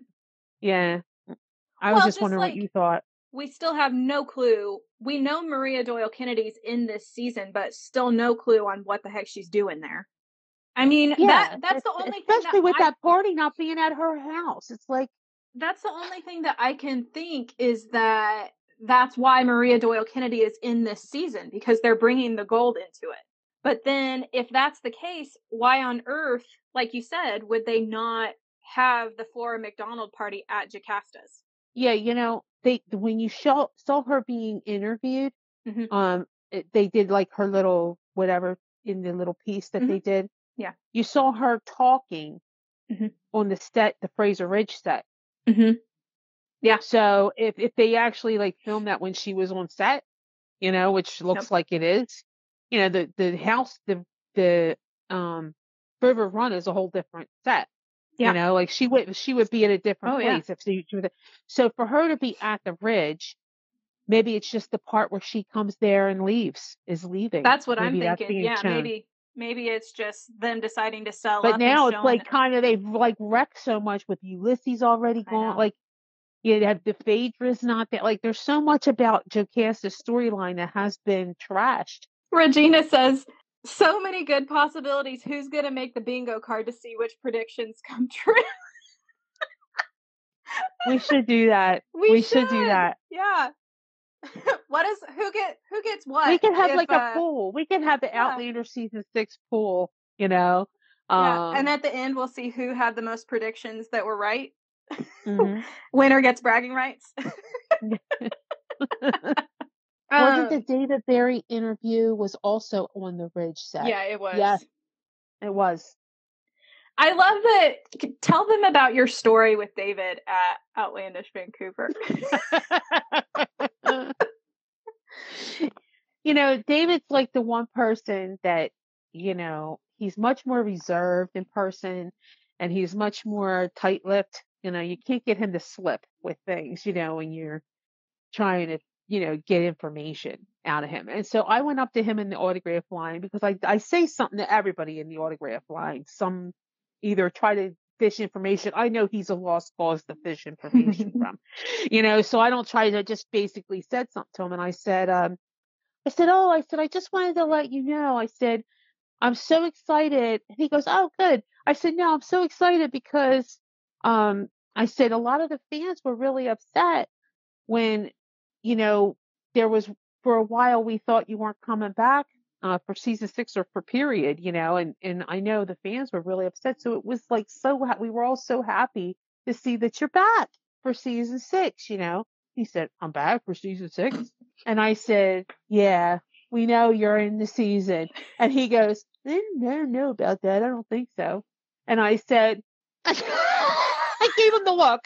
I gave him the, dude, let it go, dude. You know, we know, you know, look on my face. And I said, we know you're in the season. You're in the trailer. If you're in the trailer, you're in the season. You're in all the little promo stuff. I'm in the trailer. Yes. He goes, what am I doing in the trailer? I said, you're walking through this party that's at this house with big, this blue house.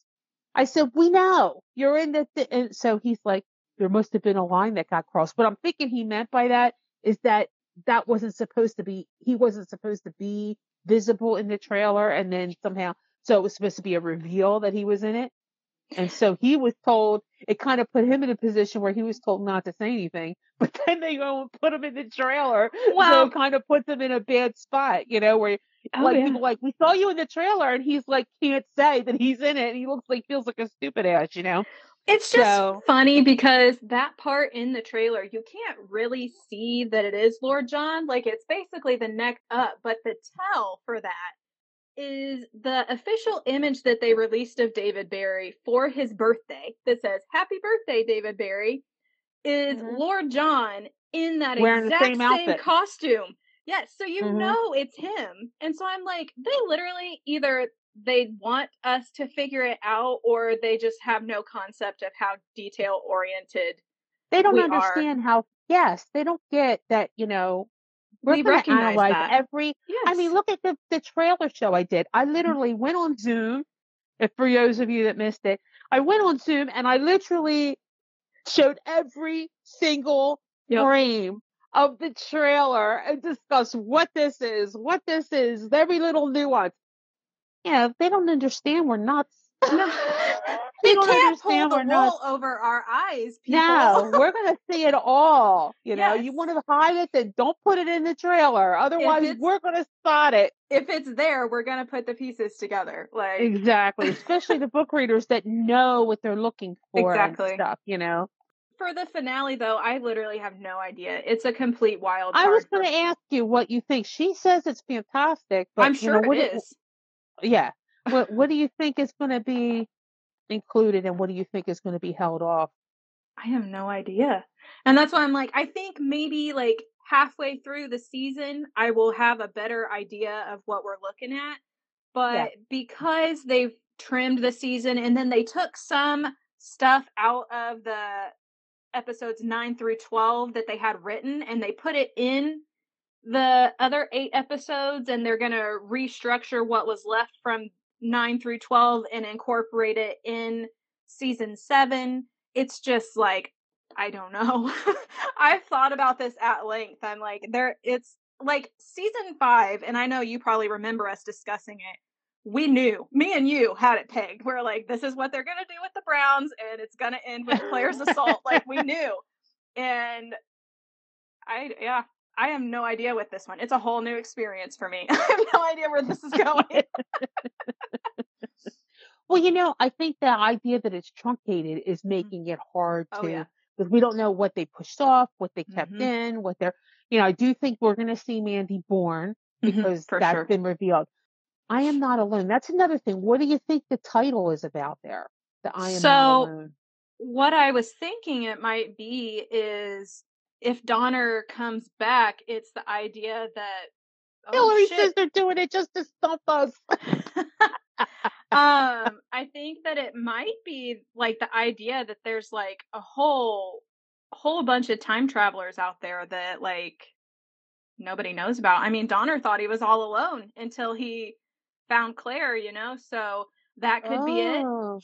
Um but there was also a line from the from Journey Cake last episode or last season that sticks in my head for some reason where Jamie tells Claire neither one of us are alone after Roger and Bree leave.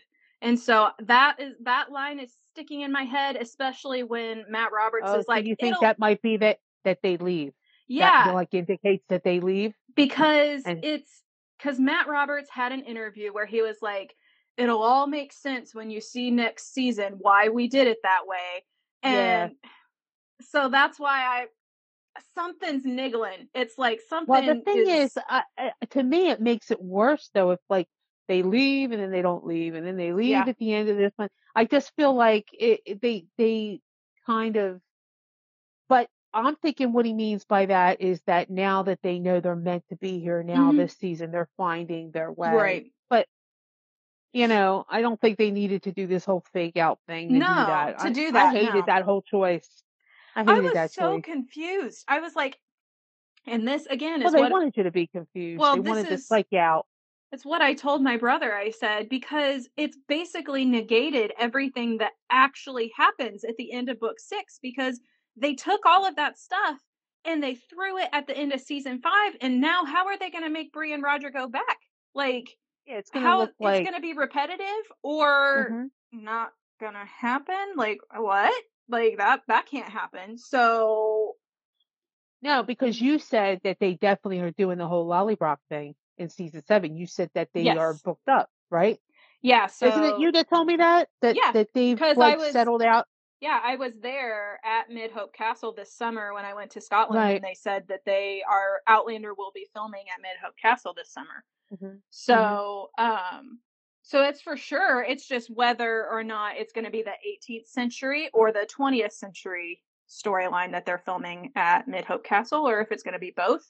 Yeah, I don't. Yeah, the reason is the reason is Mandy, yes, but that doesn't mean it has to happen that way in the necessarily this season. And also, speaking of things that they could change, yes, the reason that they go back in the books is Mandy, but doesn't necessarily mean it'll happen that way in the show either. I mean, I mean, I, I imagine it still will happen that way, but I don't know for sure if it's going to happen this season or next. That's Right. what I don't.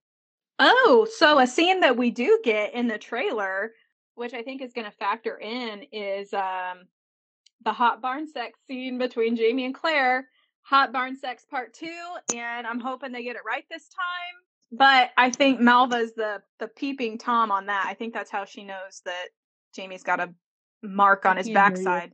The hot barn sex. I keep seeing you talking about that. Where are you seeing that scene? Just because you see Malva looking, No, you so assume that's she's looking at their hot barn sex. I think it's all the same scene because in the trailer, that final sex scene you get in the trailer with Jamie and Claire going at it and ja- or Claire's unbuckling Jamie's pants and everything.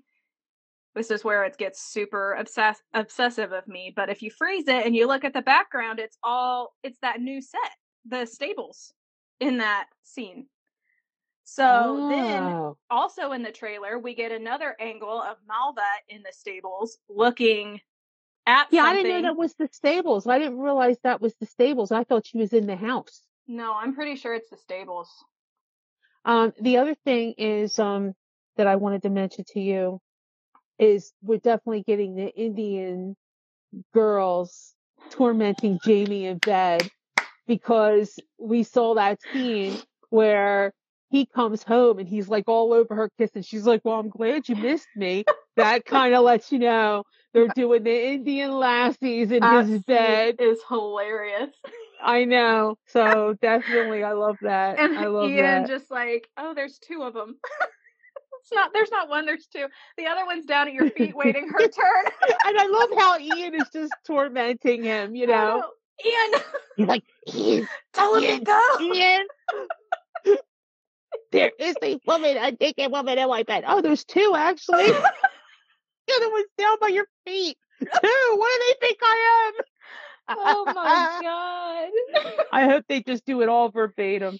we did get a scene of um the opening scene it looked like what was going to be the opening scene from a breath of snow and ashes where ian's walking through the woods with Rollo and then um there's also scenes And there's the people shooting he turns yeah, yeah. around and he like does. Mhm. I was wondering what that was. Is that what you think it is? i think it is yeah i think it's all Okay. because then in the like character interview thing with uh John Bell, it had them walking through the woods together. So I think that's all part of it. Like Ian walking with Rollo through the woods and then him hiding behind that tree with all those guys shooting at him. I think that's probably all of that. Yeah, because but he didn't actually he was hiding before, but he never actually had contact with them before, did he? No, mean, but I think know, it could change that. Yeah, I think anything to get some action in there. So I think they might have changed it. I could be wrong, but that's kind of what I thought of when I saw that. I agree, Casey. That was what made it funny was Ian tormenting him about it. Mm-hmm. Yeah, exactly. I loved it. That was so funny. See if there's anything that we haven't talked about that's in our. I think we um, covered it all. Is there anything else you wanted? Is there to... anything? Is there anything that you think for the episodes? I know that you said, uh, where you know, do you think Mandy's birth will be in the finale? I mean, I think if we get she's pregnant in four, we have to have time for her to go through being pregnant. Yeah. Um, I know I was messaging you last night. I was like, I have no idea where the Macs fit into this. Like, I know they're going to be in there, but I don't know why I the... tried to. I tried to like put in when I think he's going to get his his um mm-hmm. declare that he's going to be a minister, where mm-hmm. she invents the matches. Yeah. Um, um, all of that. I think that she might announce that she's pregnant because I'm trying to think whenever they find the family in the cabin, I think that we see part of that in the in the trailer, but we don't know that's what that is. When Claire's looking all distraught, she's out behind some building outbuilding that we've never seen before. It looks like a cabin, um, but it's not any set that we've seen. Um, I think that that might be that scene, like after they find that family all in really bad shape. Ah, okay. Um, that makes sense. That's why you saw Brianna like looking all distressed. Yes, I think it's know? all yeah. the same. I think it's from that that scene. Um so that would also be in um I think that's at the beginning of Hour of the Wolf. Hour of the Wolf. Okay. Um so um, I I think what, that Bree How about Bobby Higgins? Are we going to get Bobby Higgins? Well, if we have Amy McCallum, it stands to reason that we would get Bobby Higgins. We should have Bobby Higgins, especially now reading Bees. Like he continues to get increase mm-hmm. in the mm-hmm. story, right? Like they can't just shouldn't just not have him, right? Um, so I think that we will get him. Um, and I was looking the the behind the scenes stuff that they posted a long time ago with the now filming, like that happened way last year. Yes, yes, yes. Production where, is underway. Yeah, where that, Ian that... is in a fight with somebody, but that person that he's fighting, doing that fight scene with, is not Alexander Vlahos. If you look at that freeze frame, but doesn't Ian wait. get in a fight with Bobby in the books? Uh huh. So that's what I was thinking. That might be it because it shows Ian in a fight with somebody with dark hair that's a younger guy, and I didn't recognize that guy, so I think that might be who mm-hmm. that is. Oh, okay, all right. But I definitely want them to to give Bobby, and maybe that's part of what we do with with Lord John. I think so. Because Lord John has to give him has to give Brianna the the sulfur stuff or the stuff to make mm-hmm. the matches, um, and the whatever it was that she he gives her, um, mm-hmm. and has to get phosphorus. The That's stuff, what it is. Phosphorus. Phosphorus. Thank you. Yeah. And has to get um Brianna, uh, Claire the shit to make her ether. Mm-hmm. So maybe that's all part of them seeing. Maybe John you know, comes back and then from he the party with Flora Bobby. MacDonald. Maybe John comes back with them from the Flora MacDonald Sir party. gives a lot. Yeah, Sir yeah. gives a lot. You know, he comes with he gives a Bobby. He yeah. gives him, you know, uh, whatever you just said. What was the name of it again? Phosphorus. Phosphorus and the sulfuric acid. Sulfuric for, acid. For all um, kinds of Claire. crazy chemicals. He's just They're probably like, what just the hell? They're gets a lot big time. Yeah. I bring people, I bring chemicals, I bring it all. Astrolabes. I was kind of sad that they didn't chest have set. the astrolabe being from set. Willie. Yeah. But, you know, I guess it's okay. Anyway, Will they surprise so... us with the Willie? I think that was okay. their original intent when it was going to be 12 episodes. And I think that's one of the things that got shoved to season seven. I think that that is my thought. I think that we were originally going to get him in six. And that's one of the things that I honestly think that might have been Diana's episode that yeah. she wrote. Yeah, yeah, I can see that. Um, Angela says here that that would give the Browns a reason to come to the Ridge. They're looking for Bobby, you know, Mm. because they have an attitude about him with the Yeah. M on face. And the, I agree, Laura. William needs to meet Bree before they go back. So although he doesn't now because she knows about him because they've kind of undercut that story. That was the whole point was that she realizes she has a brother and battles about whether to tell him the truth and all that other kind of like they've kind of cut the legs out from under them under that by having her find out all about it ahead of time. I'm I'm gonna refrain from commenting on that because it's gonna have bees spoilers in it. So I don't know if you've gotten that far, so I'm not gonna comment on it. Okay. That's all. I've gotten that far. You mean in bees? Yes. Oh. Yeah, that's why I what said is- what are you spoiling with me about season six? No bees. That's why I said I'm gonna refrain from commenting about the Brianna Williams situation because I don't want to Oh, oh, spoil oh. anything. But I do think that it's it's important for them to meet before the Macs go back. So hopefully they keep that in there in some way, shape, or form. Yeah, mainly because I want to see it, but also because I think it could have repercussions if we get eight and nine. Which I don't know if I'm just being optimistic thinking about that, but I certainly hope Yeah, we get eight and I nine. don't. I I'm hoping we at least get eight John know. Bell's on board for because however long yeah, it takes. John Bell's like, give, and so are our so are Cesar and Lauren. oh yeah. So, what did you think about that scene that got released? The Jamie and Claire scene? I thought it was sweet. yeah, it the- was. It was from yeah. episode one. Yeah. Yeah. Um, I can't wait for this season. I can't believe we're a month away. We're a month away. We're a month away. We're a month away. I, I went out to my mom and said, Finally. Did I tell you that it's a month from today? She's like, Yes, Chelsea, you've already told me that. I'm like, well, I'm just excited. Ah. um, so there's a line. So we did like a they did a Roger and Brianna video, and they were talking Yeah. about kind of their like arc over the season or whatever. Let me get on And, the um, correct feed here. So, well, yeah, keep talking. I'm just. And Roger said, "Oh, Tom Christie's asked me to preach the sermon on Sunday, and uh, well, why doesn't Tom do it?" He Bree says, "Well, why doesn't Tom do it?" He said, "Well, he's not a preacher," and she's like, "Neither are you." um, what did you think about that? I, I, I keep coming back to what you said. I, I forget when Rick said it, but I think you were talking about how Roger and Bree were kind of like a really bad version of themselves in season four because they were playing up the He conflict. and said it. In, they were talking about the meet and greet. They were doing. They talked Yes. about that in the meet and greet. Um, they said that, um, that Roger and Bree were in bad, were not great in Mhm. season four, and then in season five they were better. And they said in season six they're really great. You know, they they're doing really great and they're very close and all that. You're like, Yeah. you're gonna see a big arc there. And I said, well, yeah, you know, season four, you know, that that definitely had some issues. And they said, yeah, they they played up the conflict. They wanted to really play up the conflict in that season between Roger and Bree, but they kind of went too far. And I said, and they didn't balance it.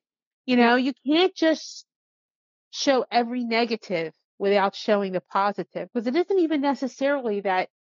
So, I mean, a lot of the stuff that people got angry with, or a couple of them, were things that did happen in the book too, but they were like a piece of eh, of this pie that when you don't have the rest of the pie, that piece is like completely, you know, It's happening Like- out of like- context. yes, it's happening out of context. Like you can't act like they never see each other. They're coming together for the first time. They're at the airport afraid to even give each other a kiss and all awkward and stuff. And then have him asking her to marry him.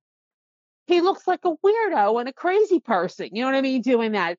And that's not how it was in the book. They were in like a steady relationship for 2 Mhm. years when for like, two years. was an ongoing thing. They almost had said had a couple close calls a couple of Mhm. times. Their their relationship was quite advanced, and he had every reason to believe that she that would she would say him. yes. Yes.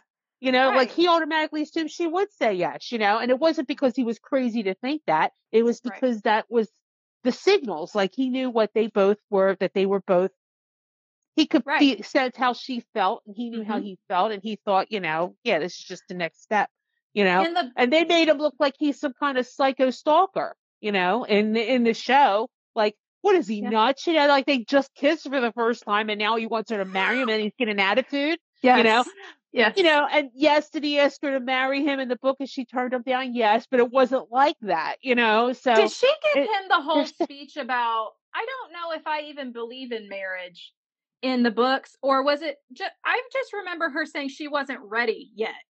But the it's I don't remember her saying I don't even know if I believe in marriage. I don't She remember her said- saying that. she said, um, you know, that that she doesn't like basically trust what she feels because her mother, you know, she Mhm. says we saw those pictures and she looks so incredibly Mhm. happy in her little wedding pictures, you know, when Mhm. she married my father.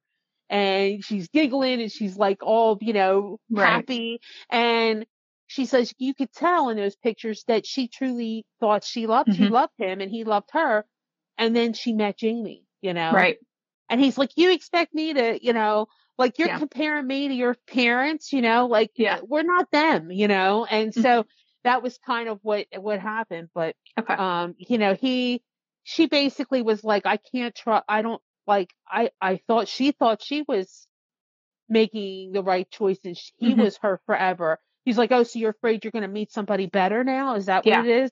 And that Mhm. was kind of how it their little Yeah. fight went, you know, but Again, um, but at that point, they had been a two-year relationship. Yes, they had had right. he had spent the time with her. She had spent all their holidays, all their free time Mhm. together. They had had, you know, uh, close calls. That you know when they were out, you know, that whole Yep. situation happened with Joe, and With he was like, "Oh, dinner. it's like that, is it?" Yeah. He goes, "Yeah, it's like that." You know, and all of that, you know, because she didn't come home e- early enough and all that stuff. So it was just completely different Mhm. and so, like, they basically took the worst little interactions and just put them on without putting all of the connected, connective parts. And that's what I told them. I said, you know, you can't just show conflict without balancing it or nobody's going to root for you. And that's what Mhm. happened. Nobody wanted them together. Everybody's like, why is she continuing with him? You know, well, and also, yeah, like why do we care? Like we've barely seen them on screen. Yeah, like, why do we want them together? Why root for them? They apparently aren't meant to be together. All they do is like fight and argue and misunderstand each other. Exactly. Yeah, that's what I said. I know it's against what's in the books, but I really think the show would have been better off to just include Brian Roger in the back half of season three and show some of that relationship stuff because it's happening. Like the time frames are all wonky again. Um, so we could have shown that because it's not like the back half of season three was stellar by any means. Like it could have stood for some improvement. So I think we should have continued with Roger and Bree versus picking up again with them in season four. But Yeah, like Susan says, when Brianna went back, she sent all her history to Roger to Mhm. safe safekeeping.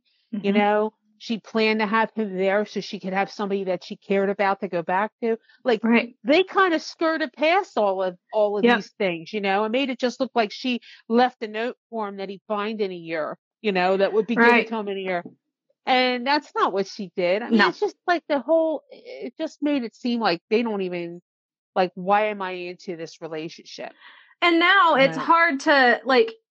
You're creating more work for yourself as a Mhm. as a creator of the show because if you don't have an audience that's invested in these characters from the very beginning, it doesn't matter how much work you put into it on the back end. Like you're still going to have that initial impression that's guiding these viewers. So, I mean, it's they can be great, and I'm sure that us book readers will be absolutely thrilled with what we see in season six. But we already love those characters. Like it's a much harder sell for people that Mhm. are just watching the show. Like they're like, oh, well, this is how we started out, and now we're supposed to believe that these two are this really great, strong couple, and like we're Mhm. supposed to be invested as invested as the, in them as characters as we are in Jamie and Claire. Like, I don't know. Yeah, they just don't. You know what? I feel like, and you didn't, and you saw conflict sometimes with Jamie and Claire. You know, like they'd Mhm. have their Yeah, fights and their arguments, sure. but they were in balance where you never like saw that argument. Like it would be like if you saw that argument that they have by the by the river, you know, in season one, Mhm. Jamie Claire, I'm talking Yeah. about, um, or when he beats her with the Mhm. thing. Like if all you saw was those scenes and you never saw all the mushy, cute, romantic stuff, you'd see those scenes and go, "I'm out." on Jamie. Yeah. You know what I mean? Like i'm out. douchebag, You know, Ja- yeah, he's a Yeah. douchebag. He's beating his wife. You know, he's calling her a bitch. You know, a foul mouth Yep. bitch and everything else. You know, and if you never Mhm. saw all the warmth of Jamie and Yep. all of the the the chemistry and all the other stuff. Like that allows you to whistle past those things and forgive Yes. him. You know, you can't Or- forgive if you don't have like any reason to love these people. You know what I mean? Yeah. And that's what the they recon- did wrong. Yeah, they don't have any reconciliation moments with Roger and Bree. They have Mhm. all the uh all the tension and then with these arguments like I just watched Wilmington earlier today and I was Mhm. like we never see the resolution of that. Like Mhm. it's still there between them and yeah, I'm sure they talked about it, but I want that scene where they discussed like even after all this crap like even after Roger comes back after everything that happened Right. with the Mohawk I was so upset we lost all of that, all of that after he comes back stuff. Yeah, I mean that's that's still there between them. You know it is. A lot of things were said in that argument that you can't unsay. And Right. like we never got And that was that. such a beautiful scene when yes. She finally let him in the cabin and he like Yep. got down and said, Bree, I know you're scared and like they Mhm. had this Yep. like really sweet conversation and she put he put her at ease and Mhm. basically like they had this reconnective yes. like we missed all of that. Yeah. None, none of that was shown. And like that was stuff that makes you love them, you know, how they resolve things and stuff. It just aggravates me. Because I love Roger. I love Roger as a character and I hate that he got so pummeled, you know, by the show fan base. yeah. I mean, I see what's her face here, Casey, she's telling me how she couldn't stand him either. well, and here's the thing. I always thought that my brother liked Roger. That's what he initially told me. But then we were talking last weekend and he was like, No, I don't really like him. I like him now better after season five. Mhm. But he said I didn't care for him in season four. And I yeah, was like, there was nothing to like. There was nothing to I yeah. mean, there was for me because when I we, when I watched it, I filtered in what I know. You know what I mean? yes. And so I was looking at those scenes that were arguments.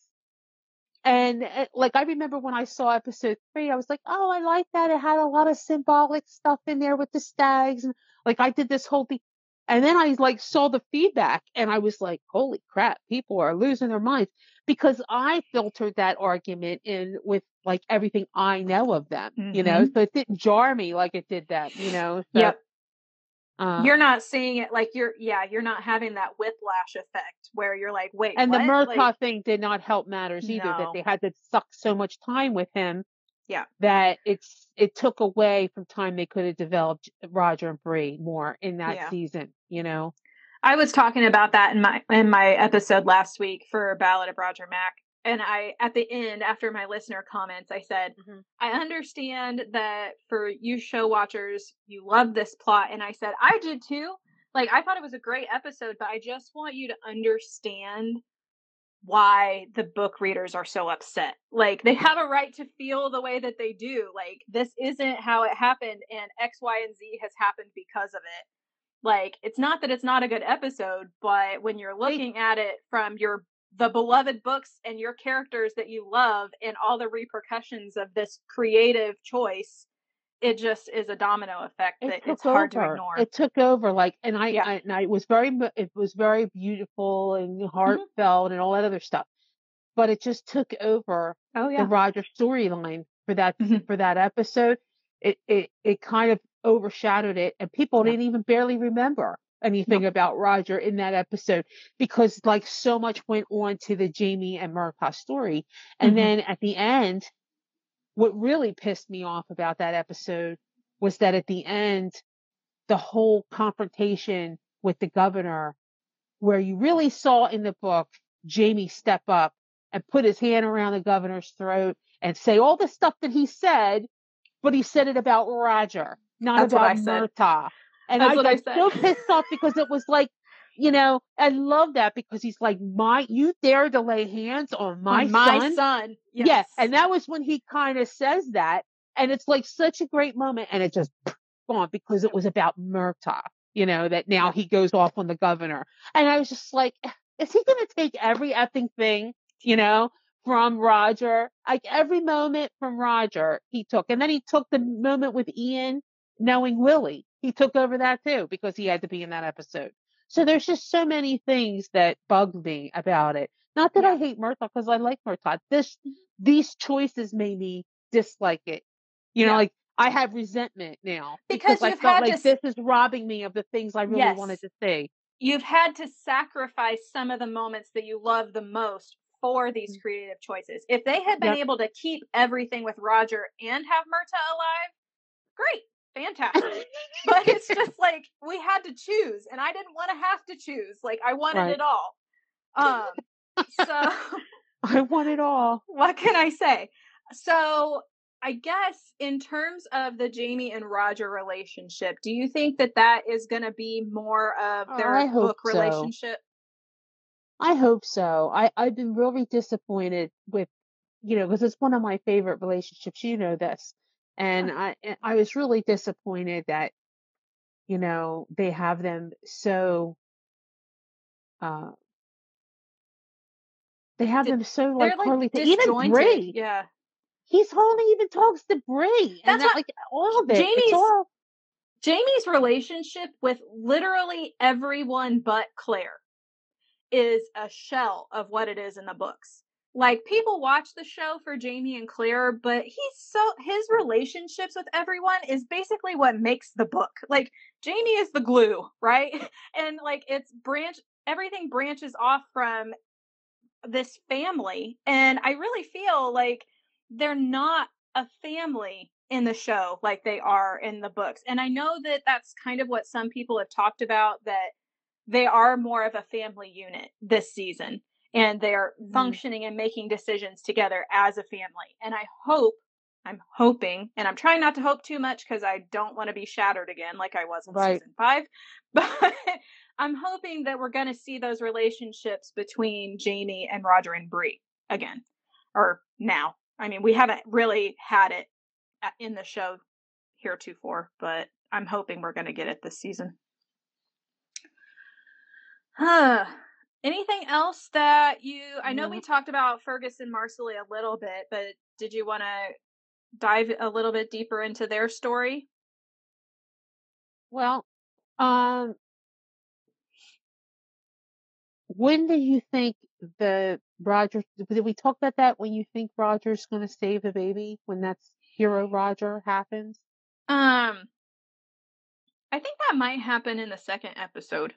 I think Mhm. that Henri Christian's birth will happen at the end of the first episode.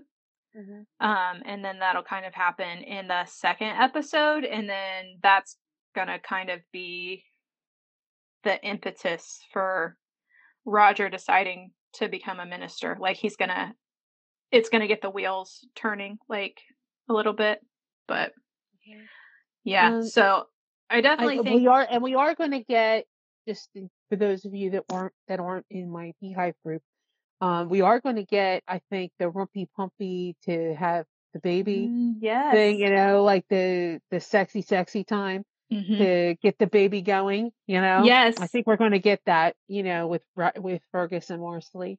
Yeah, because they mentioned in the panel for Outlandish Vancouver that there was a scene between Fergus and Marsali, an intimate scene that they had an intimacy coordinator for that seemed extremely awkward on paper, and they weren't really sure how they were going to make it And work. they nailed it. and they nailed it. And Mhm. we all knew. We were like, oh, yeah, we know what they're talking like, about. yeah, and it involves pregnancy. Yeah.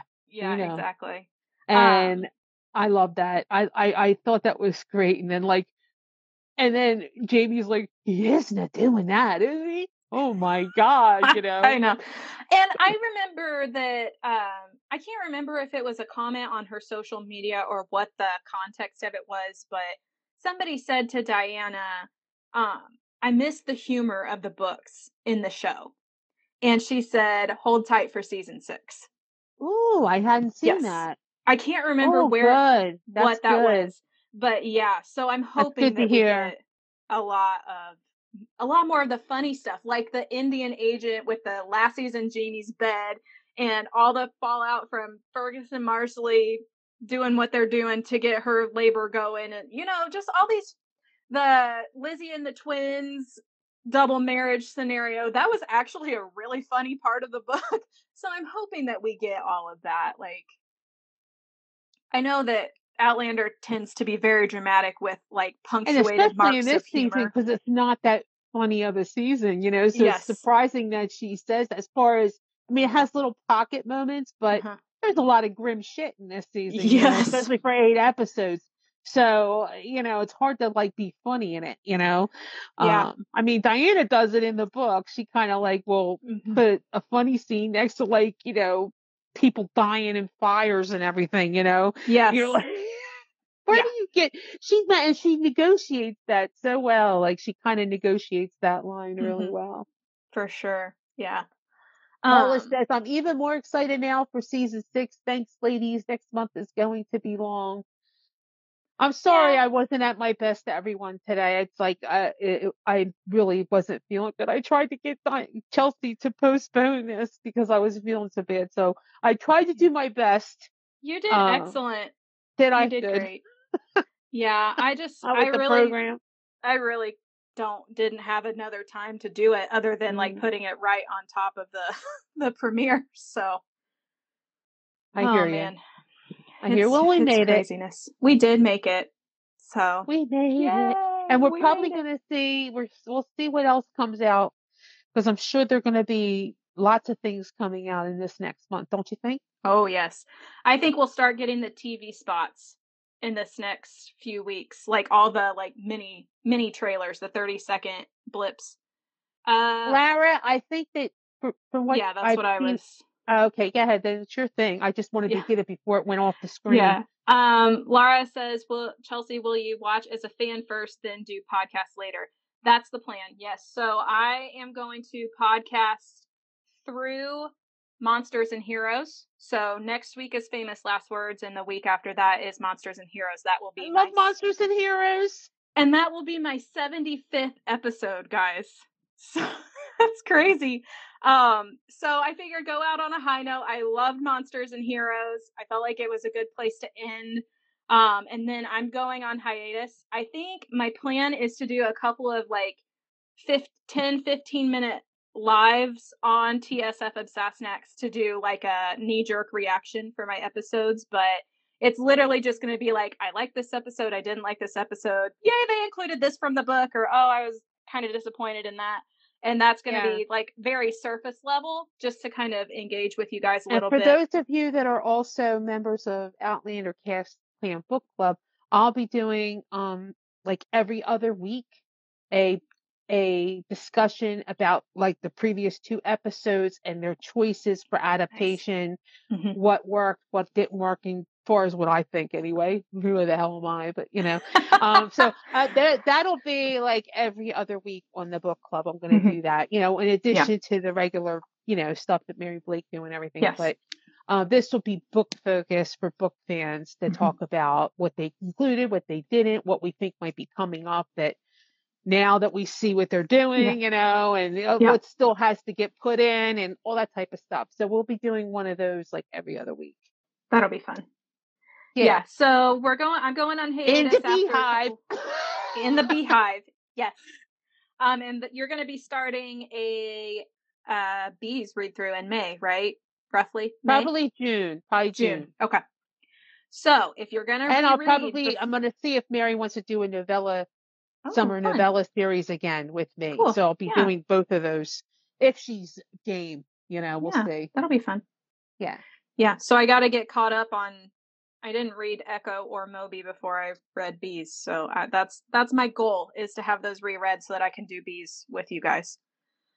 Um, yeah. That so would be great. I- so I'm gonna try to keep engaged in TSF and Sassenachs, but nothing going up on the podcast. And then I think the week after the season six finale is when I will start back up with the remainder of season five, do season five superlatives and maybe like a little like fun episode of some sort, and then dive into season. Well, six, I'll so- join you for season five superlatives because I liked season five compared to season four. You put me on season four, and I was just like, oh god, I got to favorite episodes and all these favorite things. I was like, oh god, you had to pick this one and invite me on. well, I think you'll probably you'll probably want to do the special episode with me too because it'll be fun. It'll be like a character breakdown or talking about time travel or something Oh, fun. yeah, you so. know I like doing that kind of stuff. Oh, yeah. Anyway, all right, girlie. It's been fun. Hope you get to feeling better. Thanks, honey. Yeah. Bye, everyone. Alrighty, so um yeah, like I said, we're gonna be doing like a probably weekly knee jerk reaction thing for the sixth season, just because I'm gonna have to talk about it with somebody. And I love talking to you guys. I'll probably watch them as soon as they come out at midnight on Saturday night. So I'll probably do my knee jerk reactions Sunday evenings. Um, that's kind of my thought on it because I work Monday through Thursday. So uh, it would have to be that, or otherwise I would be a week behind. So that's kind of my plan. The premiere is one month from today, guys. Technically 28 days. So four weeks, four weeks from today. Gotta love how short February is. So uh, my book comes out on Valentine's Day, Downforce. Make sure to grab a copy, and I hope you guys enjoy it. Uh, next week, I will be discussing famous last words.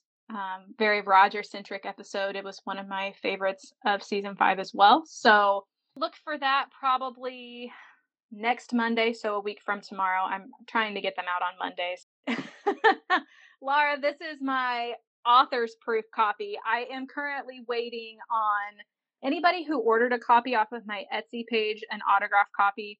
They are stuck in transit right now because of Winter Storm Landon. So hopefully I will have them in the next few days and I will work on getting them sent out. I'm hoping to have them out uh, a couple of days before the release day so you guys can have them in hand on Valentine's Day. That is my goal. However, uh, the shipping companies have to play nice with me for that to get done. So, my book, Lucy, in case you're interested, is a contemporary romance, uh, new adult, so the characters are in their mid 20s, and um, it's got some real stuff in it, um, real life drama, but um, a romance element to it as well. I am in love with it. It's my first book, and I really hope that you guys enjoy it. If you want an autographed copy, you can go to my Etsy store. It is C Leach, that's L E A C H, author is the shop, and you can order an autographed copy there. I hope you guys enjoy. I will talk to you next week when we discuss famous last words. Bye, guys.